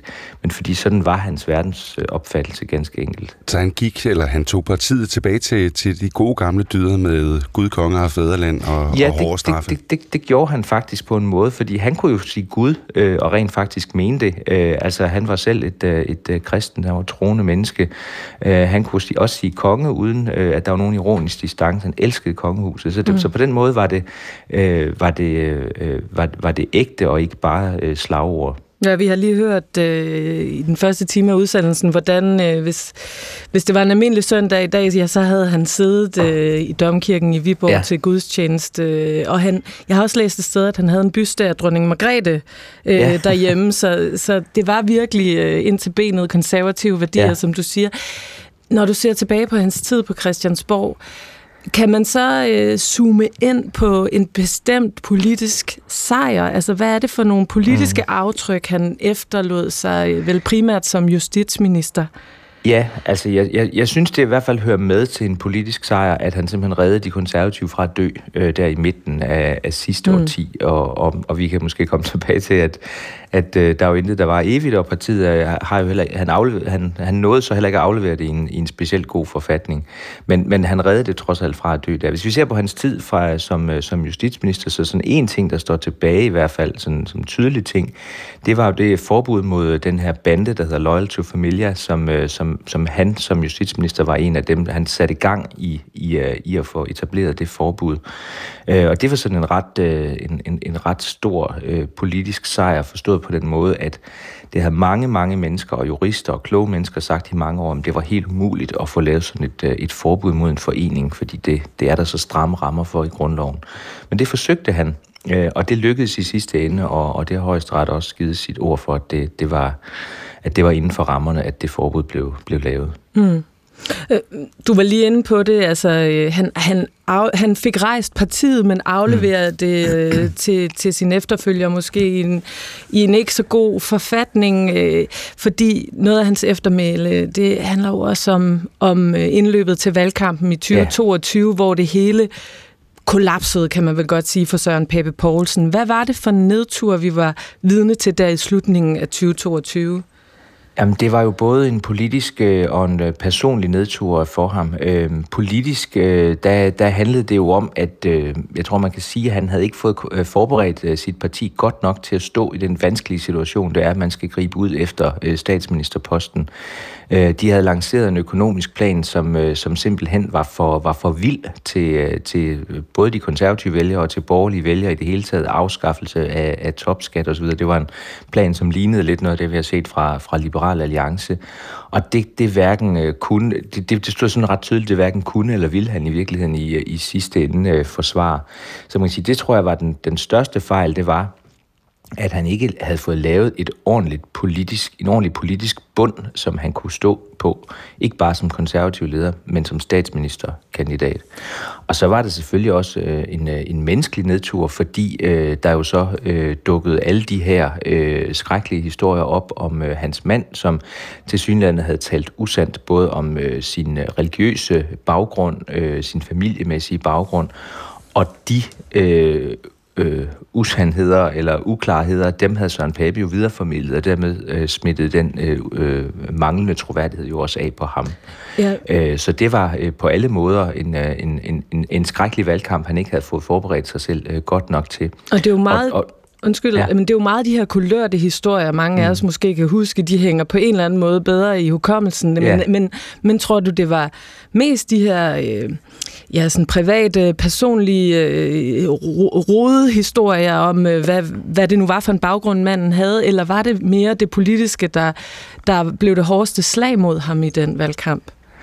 Jeg tror, jeg tror, at det politiske var mindst lige så hårdt som, mm. det, øh, som, som det private. Men jeg tror måske virkelig også, det handlede også, det er jo meget tit også håndteringen af sådan nogle sager, som, som afgør, om, om man kommer godt eller skidt ud af dem. Og jeg tror måske også bare, at altså, vælgerne kan meget hurtigt også mærke, om det her det er et menneske og øh, et parti, som ligesom, som ligesom har det, der skal til for at være statsminister. Og der tror jeg altså, der var mange vælgere, der kom i tvivl om det, fordi okay, hvis han ikke kunne finde ud af at håndtere den politiske plan på den rigtige måde, da den kom under pres, og da det heller ikke så ud til, at der ligesom var, var, øh, var styr på håndteringen af de her personlige, private historier, øh, jamen øh, så har han måske ikke så han, har han måske ikke helt det der sidste gear, som der også skal til, til, til at være statsminister. Jeg tror også meget, det var det, øh, han, blev, øh, øh, han blev vraget på af vælgerne. Mm. Og her til sidst, Niels Thulesen Dahl, du skriver i din nekrolog, at øh, Pape var undervurderet både i pressen og blandt øh, kolleger på Christiansborg. Hvad var det, vi ikke i pressen og, og på Christiansborg forstod om ham? Jeg synes, at en af de ting, som, øh, som vi har undervurderet, det er hans, øh, det er hans fightergen. Altså, at han, øh, han, han kæmpede. Han blev ved med at kæmpe, også selvom det så hårdt ud. Det gjorde han der, da han, da han startede i partiet, men det gjorde han jo også her til sidst. Altså, efter valget 22, der var der jo mange, der sagde, jamen, han kan lige så godt gå af. Altså, han kan, ikke, han kan aldrig få det der parti tilbage. Hans løb er kørt, og det var muligvis også rigtigt. Men det, øh, men det, det ville han altså ikke. Øh, han sagde, at han ville bevise, at øh, han kunne få det her parti op igen, og det gjorde han, altså det, det forsøgte han at gøre, også på trods af, at der, der stadigvæk var stigende intern modstand mod ham. Altså det sidste år har også været super hårdt. Der har jo været øh, stærke kræfter i det konservative folkeparti, der har prøvet øh, at få ham til at gå af. Og jeg synes også måske lige, vi skal have med, at han blev tit kritiseret for at være sådan øh, konfliktsky og kunne ikke rigtig træffe de svære beslutninger. Og det er sådan set også rigtigt, det havde han svært ved. Øh, men han kunne faktisk godt øh, gøre ting, der også var meget svære for ham selv, når det galt. Øh, for bare lige to eksempler. Det ene, det var, da han øh, smed Nasser Carter ud af det konservative folkeparti øh, på grund af de her MeToo-sager, som kørte øh, om ham. Øh, og øh, den måske allersværeste, at han endte med at stemme ja til at sende Inger Støjberg i rigsretten, på trods af, at han altså var meget nære personlige venner mm. øh, med hende. Det var en meget, meget svær beslutning, hvor han, øh, hvor han blev nødt til at gøre noget, som var øh, personligt meget vanskeligt for ham. Mm. Ja, tak for, øh, tak for ordene, Niels Tulsendal. Selv tak. Politisk analytiker på Jyllandsposten. Det var i øh, 2016, at Søren Pape Poulsen blev justitsminister i, i VLAG-regeringen. Og øh, en tid, som Søren Pape Poulsen selv var meget glad for, han har øh, kaldt det for den bedste tid, han havde i dansk politik. Men det var ikke kun Søren Pape Poulsen selv, der var glad for øh, ministertiden. Øh, der var mange partier, som arbejdede sammen med ham, dengang han var justitsminister. Og en af dem, det var dig, Peter Kofod, gruppeformand hos øh, Dansk Folkeparti. Velkommen til. Mange tak. Udover at være gruppeformand, så er du også retsordfører. Det var du også i de år, hvor øh, Søren Pape Poulsen var justitsminister. Øhm, du var særlig glad for samarbejdet med, med ham dengang. Hvordan var han at, arbejde sammen med som øh, justitsminister?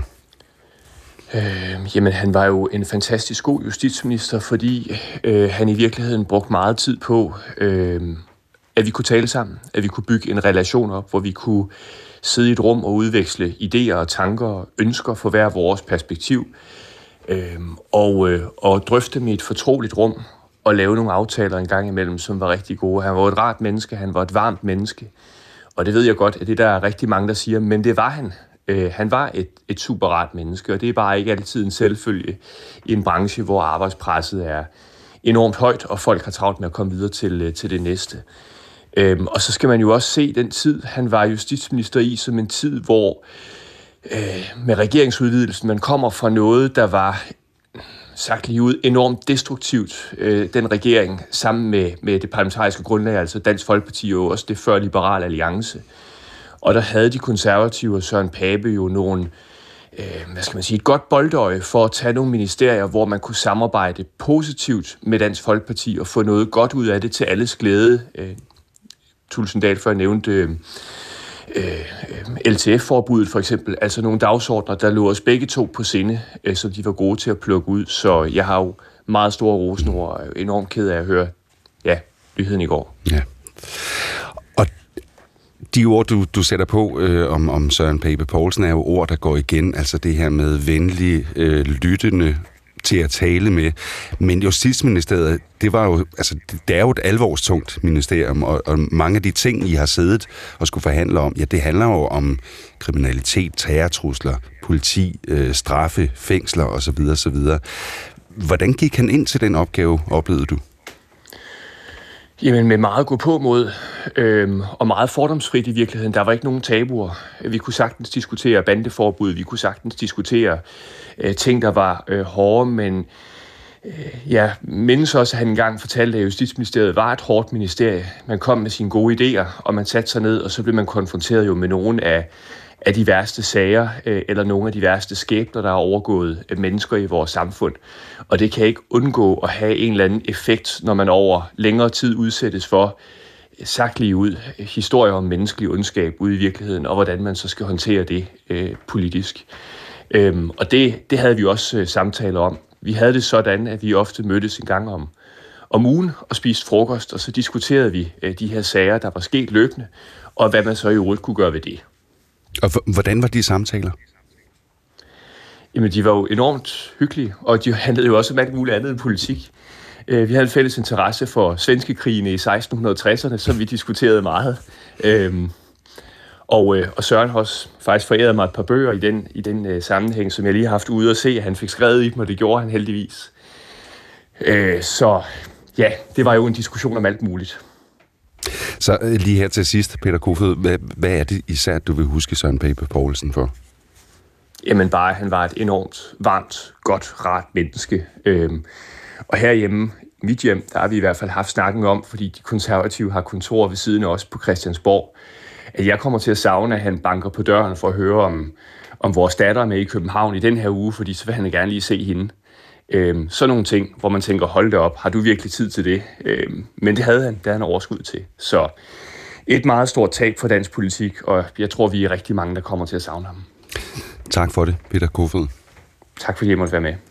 Gruppeformand for Dansk Folkeparti. Ja, fra alle hjørner af Folketinget har der det sidste øh, halve døgns tid øh, lyttet enstemmigt og kollektiv hyldes til politikeren og mennesket øh, Søren Pape Poulsen, og fra den ene side af salen skal vi til den anden. Øh, for en af dem, der har sat ord på det tragiske dødsfald, det er dig, Martin Lidegaard. Velkommen. Tak skal du have. Politisk leder hos De Radikale. Hvad vil du huske Søren Pape Poulsen for? Jamen, jeg tror, jeg vil øh, huske ham som en, en helt utrolig oprigtig politiker, som øh, altid sagde præcist, hvad han tænkte og mente. Også selvom det nogle gange øh, ikke var helt politisk korrekt, eller andre gange var, var kompliceret, øh, så var man aldrig i tvivl om, øh, hvad Søren mente, og, og hvorfor han mente det. Ja, hvad, og hvad, det er, har du et eksempel på det? Jamen altså, øh, så sent som i øh, onsdag sad vi og skulle lave et øh, interview øh, sammen med Alex Vanopslag, os tre i Klaralliancen øh, med børsen, og, og inden øh, det interview så øh, skulle laves, så, så sad vi jo og diskuterede alt øh, muligt i, øh, i dansk politik, og altså, han, øh, han strak ikke op for bollemæksøren, og øh, man fik øh, alle, man kom hele spektret igennem. Øh, herunder en selv, hvis der var noget, øh, man havde sagt, som han ikke forstod. Og den oprigtighed og klarhed, den øh, er meget værd i politik, fordi øh, det med aldrig at være i tvivl om, hvor man har folk, det er øh, utrolig vigtigt for at kunne opbygge tillid og en øh, god relation. Hmm. Vi hører igen og igen, øh, at øh, politik kan være brutalt og beskidt, men, men når man så hører det, du og andre fortæller om, om Søren Pape, så virker han næsten til at repræsentere det modsatte af, af det, der ellers er kulturen i dansk politik. Er det Jamen, rigtigt? Jeg, ja, altså nu vil jeg sige, generelt synes jeg jo, at den måde, vi taler til hinanden på i dansk politik, når kameraerne er slukket, er bedre, end folk måske går og tror. Øh, vi, vi gør os faktisk umage for os at kunne tale sammen og have en dialog. Men det, der er hårdt, er nok mere den offentlige tone og, øh, og den øh, kontante, kan man sige, bedømmelse, som især når man er toppolitiker, som Søren Pape var, man hele tiden er udsat for den vurdering, der kommer fra alle sider, øh, hvor man jo hele tiden får, om ikke karakterer, det gør man jo også nogle gange, men øh, man får jo næsten dagligt, bliver man øh, vejet og målt offentligt af kommentatorer, af journalister, af folk fra ens eget baglet, fra andre partier. Og, øh, og det er selvfølgelig i længden opslidende for alle mennesker hele tiden at være i offentlighedens rampelys med sådan en, en kritisk vinkel på. Men, men når vi sidder på lukkede døre og drøfter vores enigheder og uenigheder, så synes jeg faktisk som regel, det er bedre, end folk går og tror, blandt andet fordi, at der fandtes og findes personer som Søren Pape Poulsen. Hmm. Var, var, han, øh, var han for pæn og følsom til, til politik, og, og den tone, man jo så også bliver udsat for, når sportlyset er på, og, og medierne er der?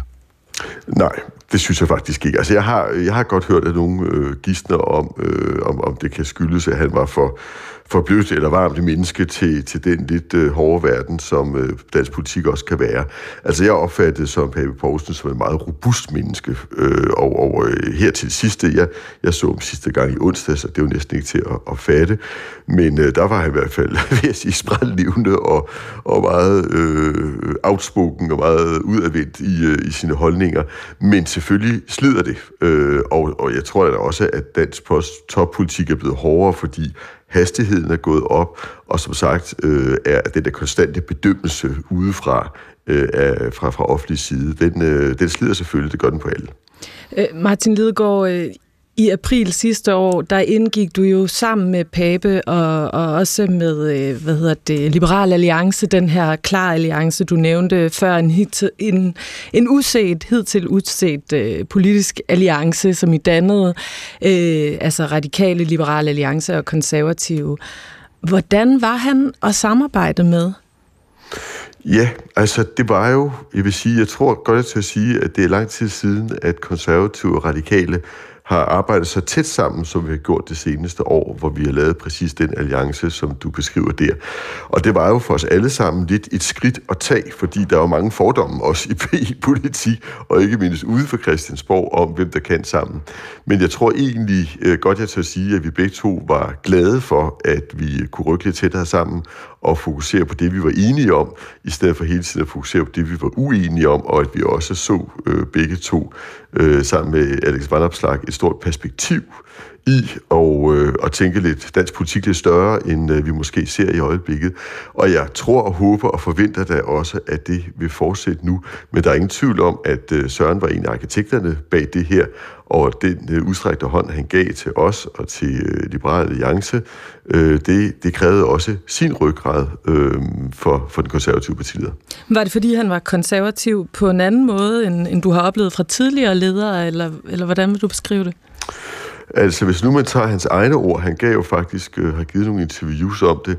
Altså, jeg tror, han havde et ønske om at, at kigge øh, mod midten i dansk politik. Øh, jeg tror, han havde øh, taget notits af, at, at det seneste valg og den regering, vi har nu, har skabt nogle nye brudflader, og der er nogle nye temaer i dansk politik, som øh, betyder, at hvis vi skal fremtidssikre vores øh, samfund, så skal der også tænkes i, i nogle nye baner. Og der fandt vi hinanden altså i, i nogle reformidéer, øh, kan man sige, både når det handler om international arbejdskraft, og når det handler om, hvordan vi får flere ældre, ressourcestærke ældre øh, med, og, og giver dem mulighed for at bidrage mere, øh, og giver erhvervslivet gode rammevilkår. Der var vi meget enige.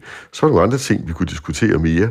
Og, øh, og heldigvis var han jo også et, øh, et menneske, der blev mere og mere engageret i den grønne sag, som vi også er meget optaget af i Radikale Venstre. Hmm. Tak for at være med os øh, her til formiddag, Martin Ledegaard. Selv tak, fordi jeg måtte. Politisk leder hos øh, De Radikale. Og så øh, god formiddag og velkommen til dig, Brian Mikkelsen.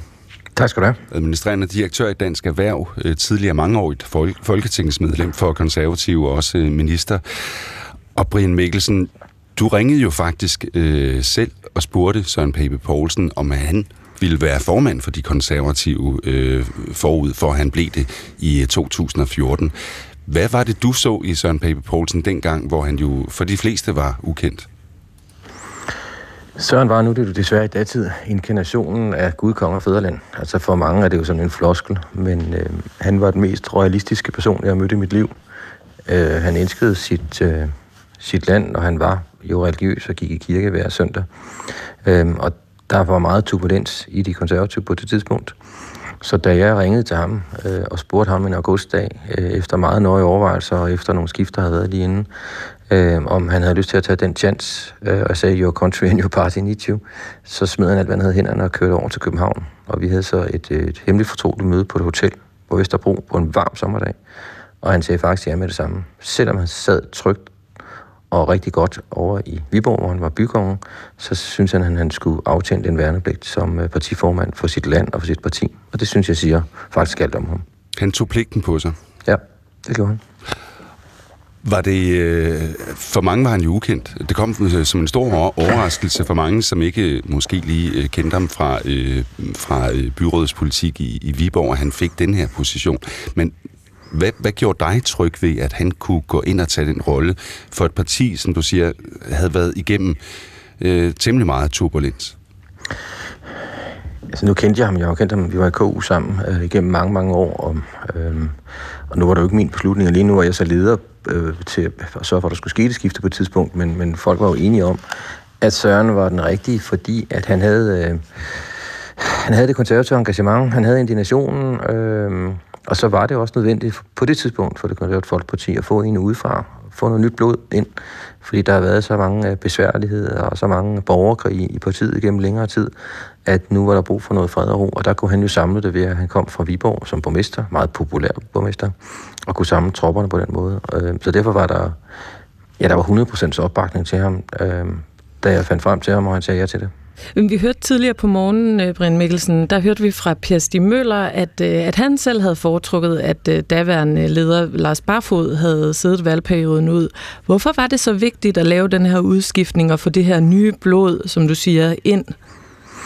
Jamen sådan er det jo nogle gange i politik, øh, og det er rigtigt, det havde jeg også snakket med Per om på det tidspunkt, faktisk også op hos ham og snakket med ham om det. Øh, øh, fordi nogle gange er der bare brug for en diskurs, en disruption, og det var der på det tidspunkt i det konservative folkeparti. Øh, og det har ikke noget at gøre med den ledelse, der var på det tidspunkt. Der var bare brug for, at der kom nogle, øh, nogle nye ansigter på, og nogle nye holdninger, noget ny energi, fordi det havde fortsat øh, for lang tid af det samme trumrum.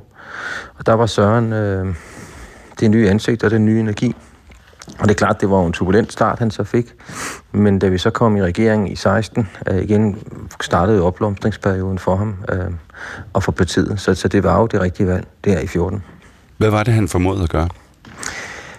Jamen, han, hvor andre jo sådan floskuløst taler om, at uh, nu tror vi på vores land, og altså alt det, som konservatismen jo burde stå for, med tradition, og, og med respekt for fællesskabet, øh, øh med respekt for historien, øh, det havde han jo i sig. Øh, øh, jeg nævnte før det der med, med kongehuset. Jeg har aldrig nogensinde mødt en person, som går så meget op i kongehuset som ham.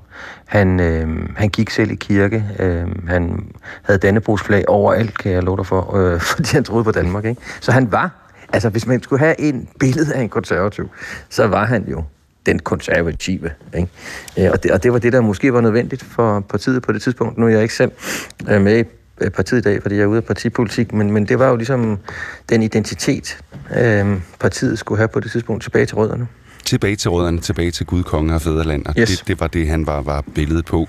Øh, som du siger, Brian Mikkelsen, du, du er ude af politik, der har du været i en, i en håndfuld år nu.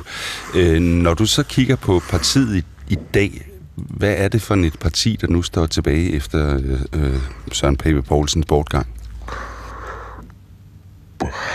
Jeg skal jo ikke gøre mig klog på, hvordan situationen er i dag, og hvad det gør fremover, men jeg kan i hvert fald konstatere frem til 22. Ja, som en, der så, står uden ja. for at betragte partiet. Ja, jo, men der førte han jo partiet frem til, øh, i hvert fald sommeren 22, til et reelt statsministerkandidatparti. Altså, og det bragte jo håb øh, og en masse entusiasme i en masse konservativ, som jo nærmest længtes tilbage til sluttertiderne. Ikke? Øhm, Øh, Øh, så, så derfor bragte han jo noget optimisme øh, tilbage i partiet, en tro på, at øh, det skulle være et stort parti igen.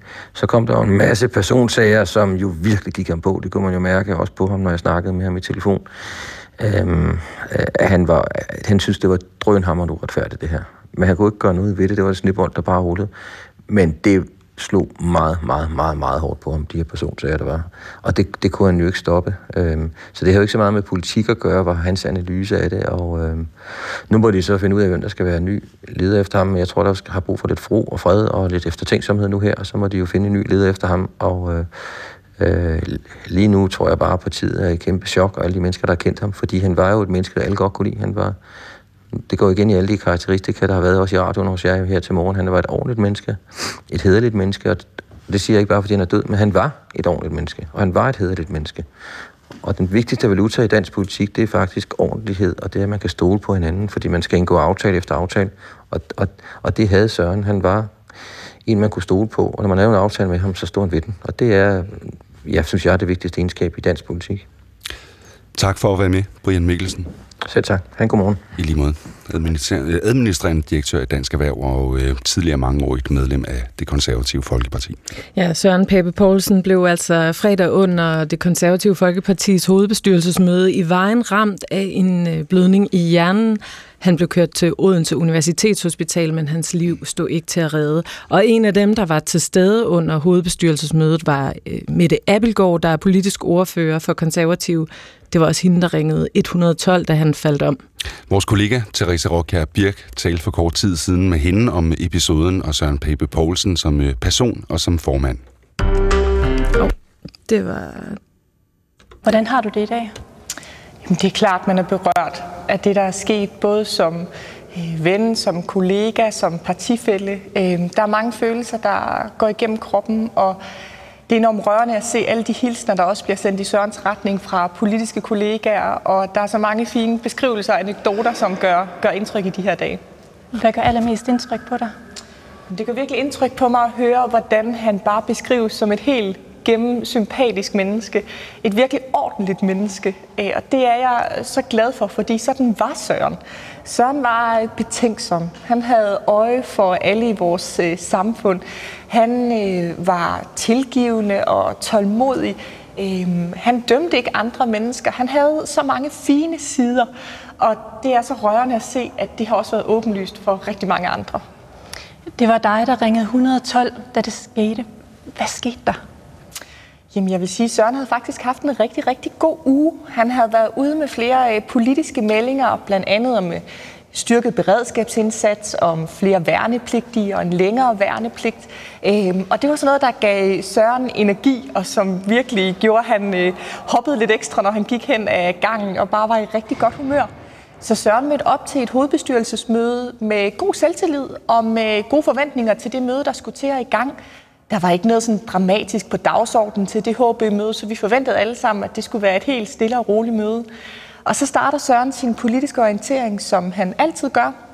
Han nåede at få et øh, meget stort bifald, da han fortalte, at han havde givet et interview, hvor han havde sagt, at hvis Trump han bliver republikanernes præsidentkandidat, så kommer vi til at lægge båndet til det parti på is for en tid, fordi han ikke kunne stå på mål for meget af det, Trump han øh, står for. Og det høstede et meget stort bifald øh, fra hele hovedbestyrelsen.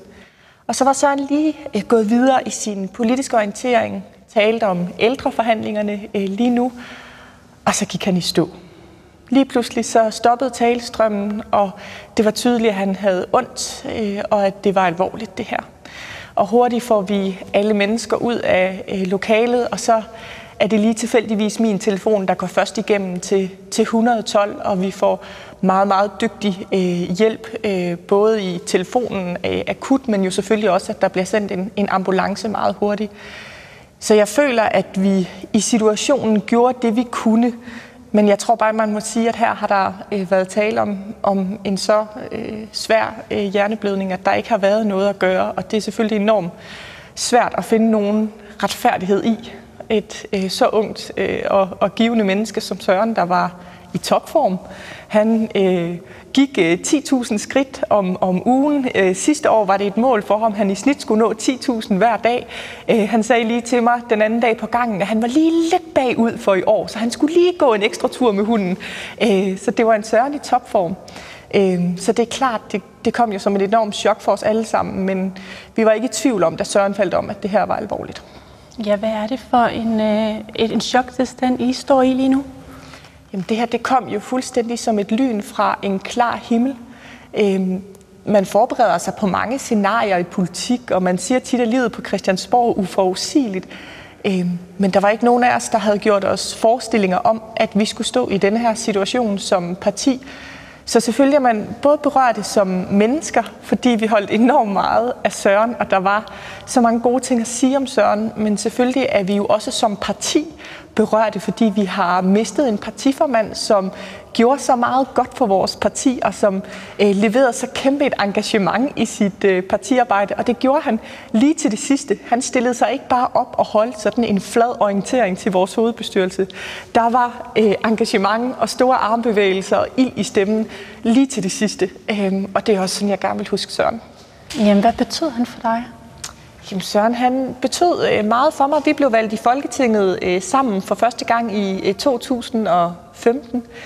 Søren ringede til mig ud på valgaften, og det er nok en af de samtaler, jeg jo husker tydeligt i mit liv. Vi skulle drøfte, om vi skulle gå i regering. Det var jo helt surrealistisk. Øhm, så har jeg været hans politiske ordfører i næsten 10 år. Og der har det været min opgave, både da han var justitsminister, men også i både opgang- og nedgangstider, øh, og øh, tage mange øh, interviews for partiformanden, om partiformanden øh, osv. Så, så på den måde øh, har han været en, en, en, meget, øh, en meget nær person, var med til øh, mit bryllup og øh, har Øh, jeg har et billede hængende derhjemme på min øh, datters værelse af, hvor han står og holder hende, da hun er helt lille. Og, og sådan tror jeg, vi alle sammen har det. Det er på ingen måde unikt for mig. Søren han var et givende menneske. Øhm, og det øh, havde vi alle sammen stor, stor glæde af.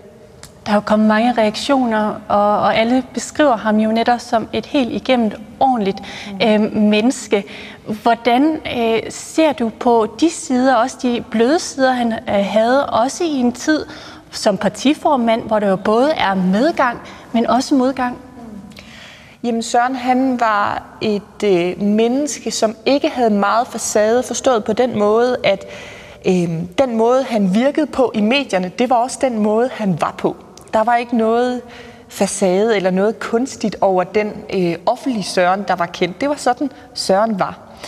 Men jeg kan synes, det er lidt uretfærdigt, hvis hans medmenneskelighed bliver brugt imod ham.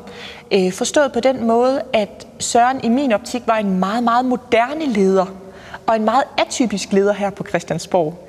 Her har man været vant til, at man leder med muskler, og med klare meldinger, og med øh, herskerattitude. Øh, der var Søren jo helt anderledes. Søren han var inddragende, han var lyttende, han insisterede på at give sig god tid til at træffe svære beslutninger. Og det var der, han nogle gange blev kritiseret i medierne. Han var nølende, han var ubeslutsom. Men han var jo lige præcis det, vores demokrati er, når det er allerfinest. Nemlig eftertænksom. Gav plads til nuancerne. Øhm, eksempelvis hele FE-sagen. Jeg tror, det er en af de tidspunkter, hvor jeg har været mest stolt af Søren som partiformand. Fordi i en meget alvorlig sag insisterede han på ikke at melde ud fem minutter efter, øh, at andre gjorde det, men giv sig tiden, der skulle til. Øhm, og det håber jeg, at vi i dansk politik vil blive bedre til at anerkende mennesker, der giver plads til tvivl, der giver plads til eftertænksomhed, der giver plads til at lytte og inddrage, frem for at øh, prøve at, at fremstille det som, øh, som svaghedstegn, for det var det stik modsatte. Han har været formand i næsten øh, 10 år. Hvad har han betydet for, for partiet? Jamen Søren han kom ind på et tidspunkt, hvor partiet var i dyb, dyb krise. Tænk sig at være villig til at påtage sig det ansvar i den situation. Det siger meget om Søren. Han øh, leverede det bedste kommunalvalg for os i næsten fire årtier og betyder, at vi i dag er repræsenteret i stort set øh, over, ja, vi er repræsenteret over hele landet med mange byrådsmedlemmer, borgmestre osv. Han gav os også drømmene tilbage, da vi lige pludselig havde meningsmålinger, der var de bedste siden 1990'erne, så gav han os troen tilbage på, at øh, vi behøver ikke altid at være lillebror. Vi har ret til at stå i egen øh, ret som parti. Øhm, og selvom at alle drømmene ikke blev indfriet, så gav han os troen og kampgejsten. Øh, og den havde Søren selv lige til det sidste. Øh, og øh, det vil jeg altid huske ham for. Ja, for der var blandt andet et folketingsvalg 22, hvor tingene ikke lige gik, øh, som I gerne ville have det, og det gik skævt. Hvad betød det både for ham øh, og jer? Jamen det er klart, at det folketingsvalg, der havde vi en forventning om, at drømmene skulle realiseres, og i stedet for så endte det jo eh, på mange måder med at være et, et mareridt øh, forstået på den måde, at, at øh, vi fik ikke den fremgang, vi havde drømt om, og som Søren havde arbejdet hårdest af alle øh, for at skaffe øh, til partiet. Øh, men Søren han blev ikke bitter af den grund. Han blev nærmere øh, endnu mere kamplysten.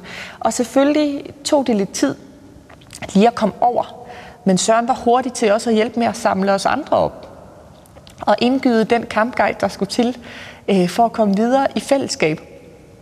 Øh, så på den måde, jeg tror mange var løbet af pladsen, for at være helt ærlig, fordi det hele var for utaknemmeligt og for svært og for bøvlet.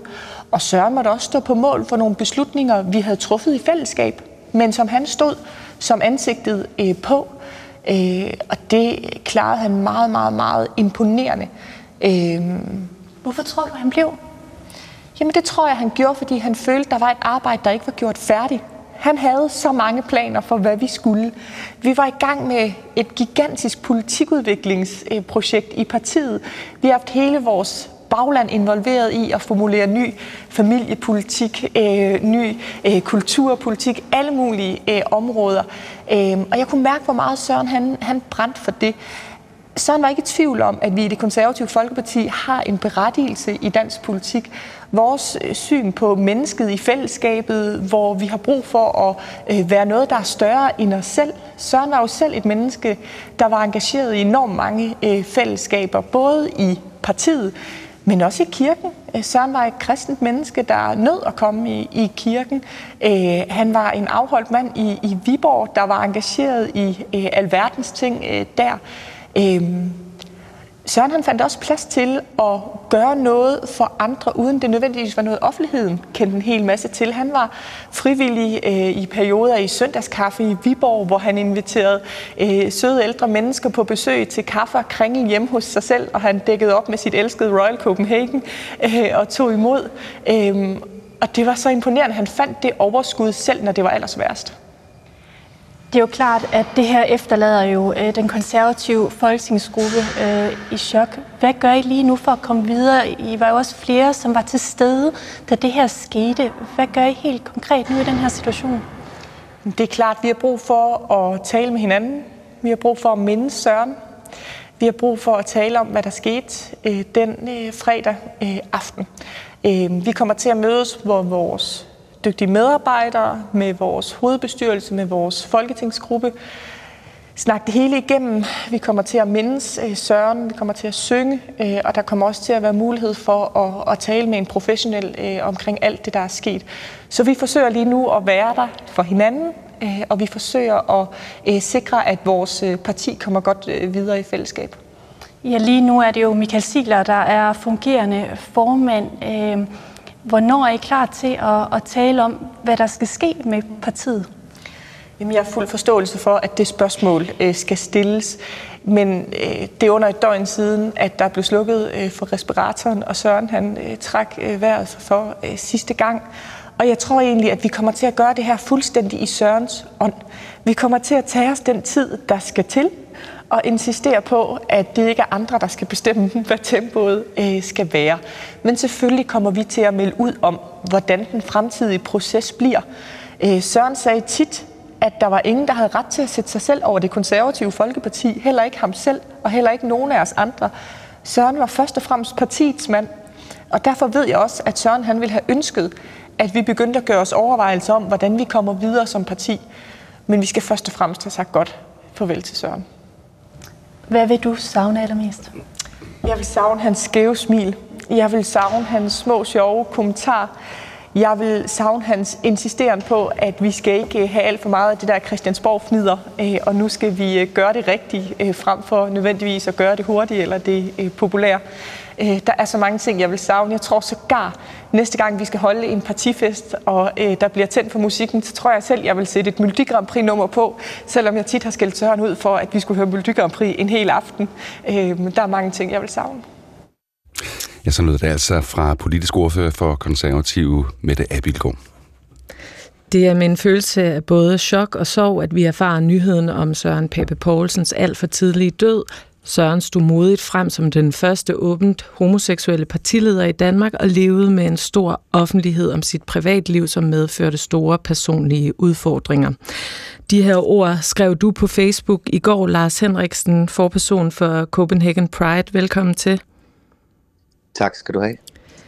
Øh, ja, du skriver jo her, at øh, Pepe Poulsen var modig ved at stå frem som den første partileder som homoseksuel. Ja. Hvad bestod det mod i? Kan du komme det nærmere? Jamen, det er jo et, et, et mod, der består i at sætte sig selv på spil, at, øh, at risikere sig selv. Øh, Søren havde jo mange år, det har han, ikke været, det har han heller ikke lagt skjul på, øh, levet i relativ hemmelighed omkring sin seksualitet, og ikke ønsket, at det skulle være noget, der var sådan offentligt kendt, eller noget, der skulle øh, kendetegne ham. Men da han kom ind i landspolitik, så har han jo selv beskrevet, hvordan det ikke længere var en mulighed, og, øh, og så gik han offentligt med det. Øh, og det havde konsekvenser, men jeg tror også, og det har Søren også sagt, øh, at det også lettede nogle ting for ham, fordi han ikke længere skulle bruge tid på at skjule sig. Øh, men det er klart, at det har konsekvenser at leve sit liv offentligt, og Søren har jo øh, på mange måder været genstand for meget sådan nyfinhed øh, og øh, journalisters snagen, hvis man kan sige det på den måde, i hans private forhold, mm. som jo også kostede på det, på, på det private, det ledte til en skilsmisse osv. Så, øh, så der er jo også en pris for offentligheden, men samtidig så øh, brugte han sig selv til også at sætte ansigt på øh, en, en homoseksuel politiker i, øh, øh, og også i det konservative folkeparti. Ja, du siger, at han er modig, men, men som du også er lidt inde på her, han var jo også lidt modvillig mod at tale om det at være homoseksuel. Øh, det var presseafdelingen i de konservative, som insisterede på, at han skulle gå ud med store interviews om det, da han tiltrådte. Han har sagt, øh, jeg er ikke aktivist, jeg er ikke homopolitiker. Hvorfor var han alligevel vigtig for, for Pride-bevægelsen så? Jamen det var han, fordi, øh, og, og det tror jeg faktisk Søren godt ville nikke til og sige, jamen det, det er jeg sådan set enig i, at på mange måder er det private jo politisk, så når man som ham i hans position vælger at være, at være offentlig og åben om sig selv, så er det jo aktivistisk, fordi det er med til at skabe øh, et nyt billede, eller et andet billede, eller endnu et billede af LGBT plus personer i al vores mangfoldighed. Øh, så derfor er det overhovedet som politiker på hans niveau at være offentlig om sig selv, det er jo et aktivistisk, en aktivistisk handling. Mm. Øh, så jeg synes faktisk, at han er aktivist, selvom han så brugte, kan man sige, sit privatliv som sit øh, aktivistiske våben eller værktøj. Mm. Og han var jo den første partileder, som øh, stod frem som, øh, som øh, homoseksuel. Hvad har det betydet? Jamen det har jo i, i høj grad betydet, at, øh, at der på en eller anden måde er gennembrudt et gas, glasloft, at det, at man har en, øh, en ikke-normativ seksualitet eller kønsidentitet, ikke på den måde så i vejen for at stige i de politiske grader, og ovenikøbet var han jo på et tidspunkt en sandsynlig statsministerkandidat, og det vil altså sige, øh, det at være LGBT plus person heller ikke kom, øh, i, i den forbindelse står i vejen for ens karrieremuligheder eller politiske ambition. Øh, og det synes jeg, han er blevet et godt billede på. Betød det noget, at, at, øh, at det var lige præcis det konservative folkeparti, han kom fra, da han trådte ind Jamen, på, jeg... i den position? Jeg tror mange, øh, både i LGBT miljøet, men sådan set ved jeg også, fordi jeg har talt med nogen i det konservative Folkeparti, både var lidt overrasket over, at det skulle være i deres parti, at man var de første, men også faktisk lidt stolte af at øh, kunne sige, at her viser vi nogle af de konservative værdier, vi synes er vigtige, nemlig at vi er også et rummeligt fællesskab.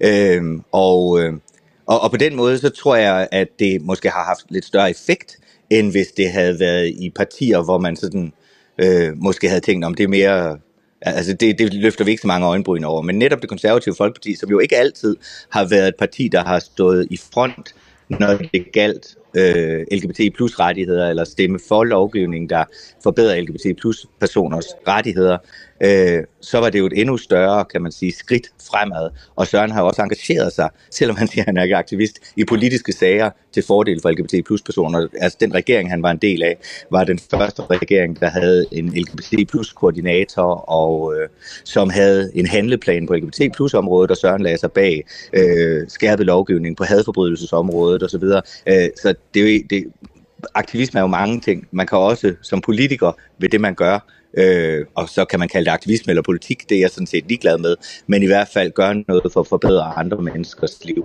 Og det synes jeg, han gjorde inden for den ramme, han var sat i. Og vi har jo også flere gange den her morgen øh, talt med, med, med, med folk, som jo har beskrevet Søren Pape Poulsen som en mand rundet af traditionelle værdier, det er Gud, konge og, og, og fædreland. Så netop sådan, når du mm. trækker den ting med ind i, i den her fortælling, hvad har det så øh, haft af betydning, synes du, at, at han jo, altså, jo gik ud og erklærede, at han, han var homoseksuel? Jamen det, jamen det har haft en betydning, at både, både at det viser altidigheden i LGBT plus miljøet, og at der var måske nogle øh, LGBT plus personer, som kunne spejle sig i Søren og hans fortælling. Øh, men det brød jo også nogle barriere ned og sagde, jamen altså også det konservative folkeparti er et, et parti, der kan, kan og, og vil rumme øh, LGBT plus øh, dagsordenen, øh, og det blev Søren jo, kan man sige, et billede på.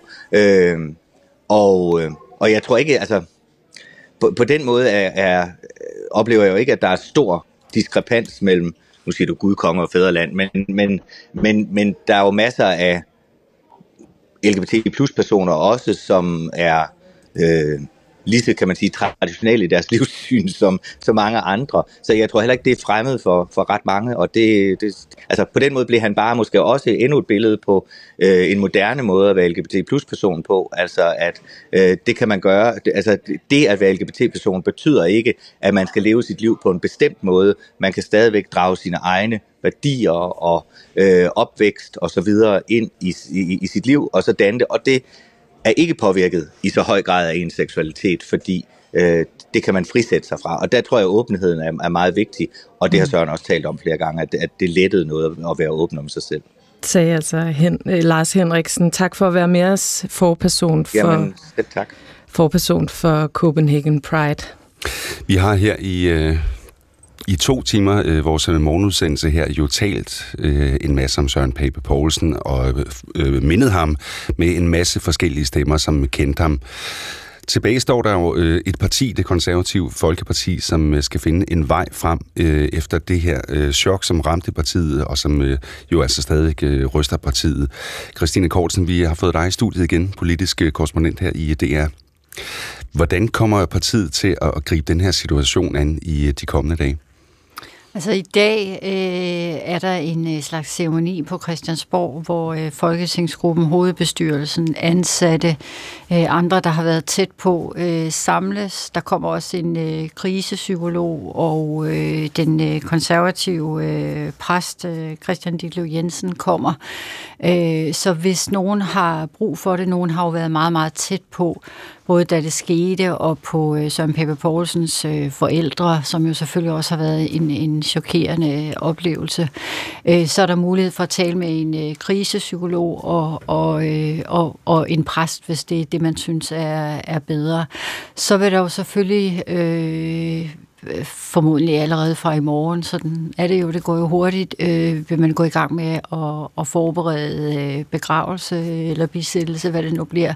Og der går jeg ud fra, at man taler meget med forældrene om, skal det være en, øh, en, en større offentlig begravelse, eller skal det være helt privat? Hvordan gør man det? Skal man jo have fundet ud af, hvor skal det være henne, og hvordan skal det være?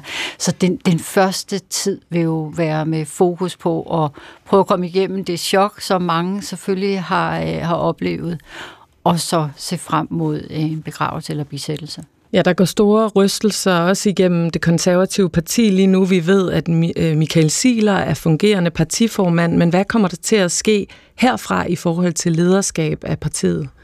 Så de konservative er jo lidt anderledes end andre partier, i og med, at den øh, partiformanden ikke nødvendigvis behøver at være den samme som den øh, politiske leder. Øh, så man skal jo finde ud af, vil man vælge en, en ny partiformand, som også er politisk leder ved at indkalde til et, øh, et ekstraordinært landsråd, eller vil man tage nogle måneder frem til september, hvor der øh, skal være landsråd, og, og have øh, Michael Siler som fungerende partiformand, og så udnævne en, øh, en politisk leder fra, øh, fra Folketingsgruppen. Alt det der skal partiet jo finde ud af, men, men der er jo ikke nogen speciel hast. Det kan man jo sagtens tage sig tid til. Det er ikke det, det handler om lige i de kommende dage. Det er nemlig ikke det, det handler om lige nu. Tak for at lægge vejen igen øh, forbi Christine Kortsen.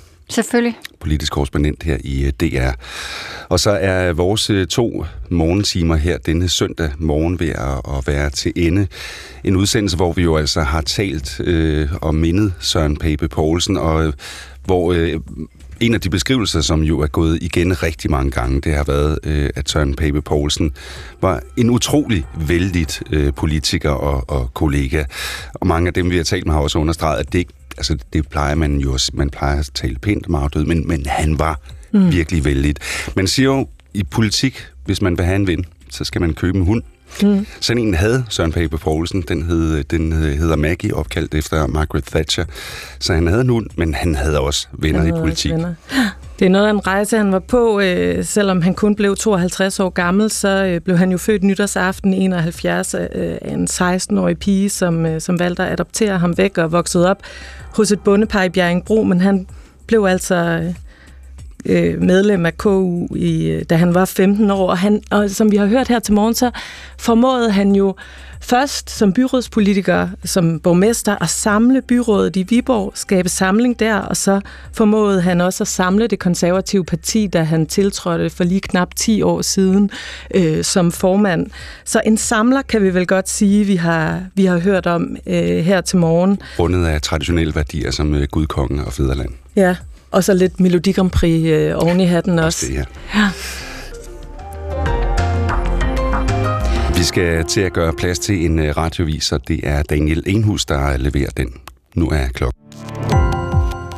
Gå på opdagelse i alle DR's podcast og radioprogrammer. I appen DR Lyd.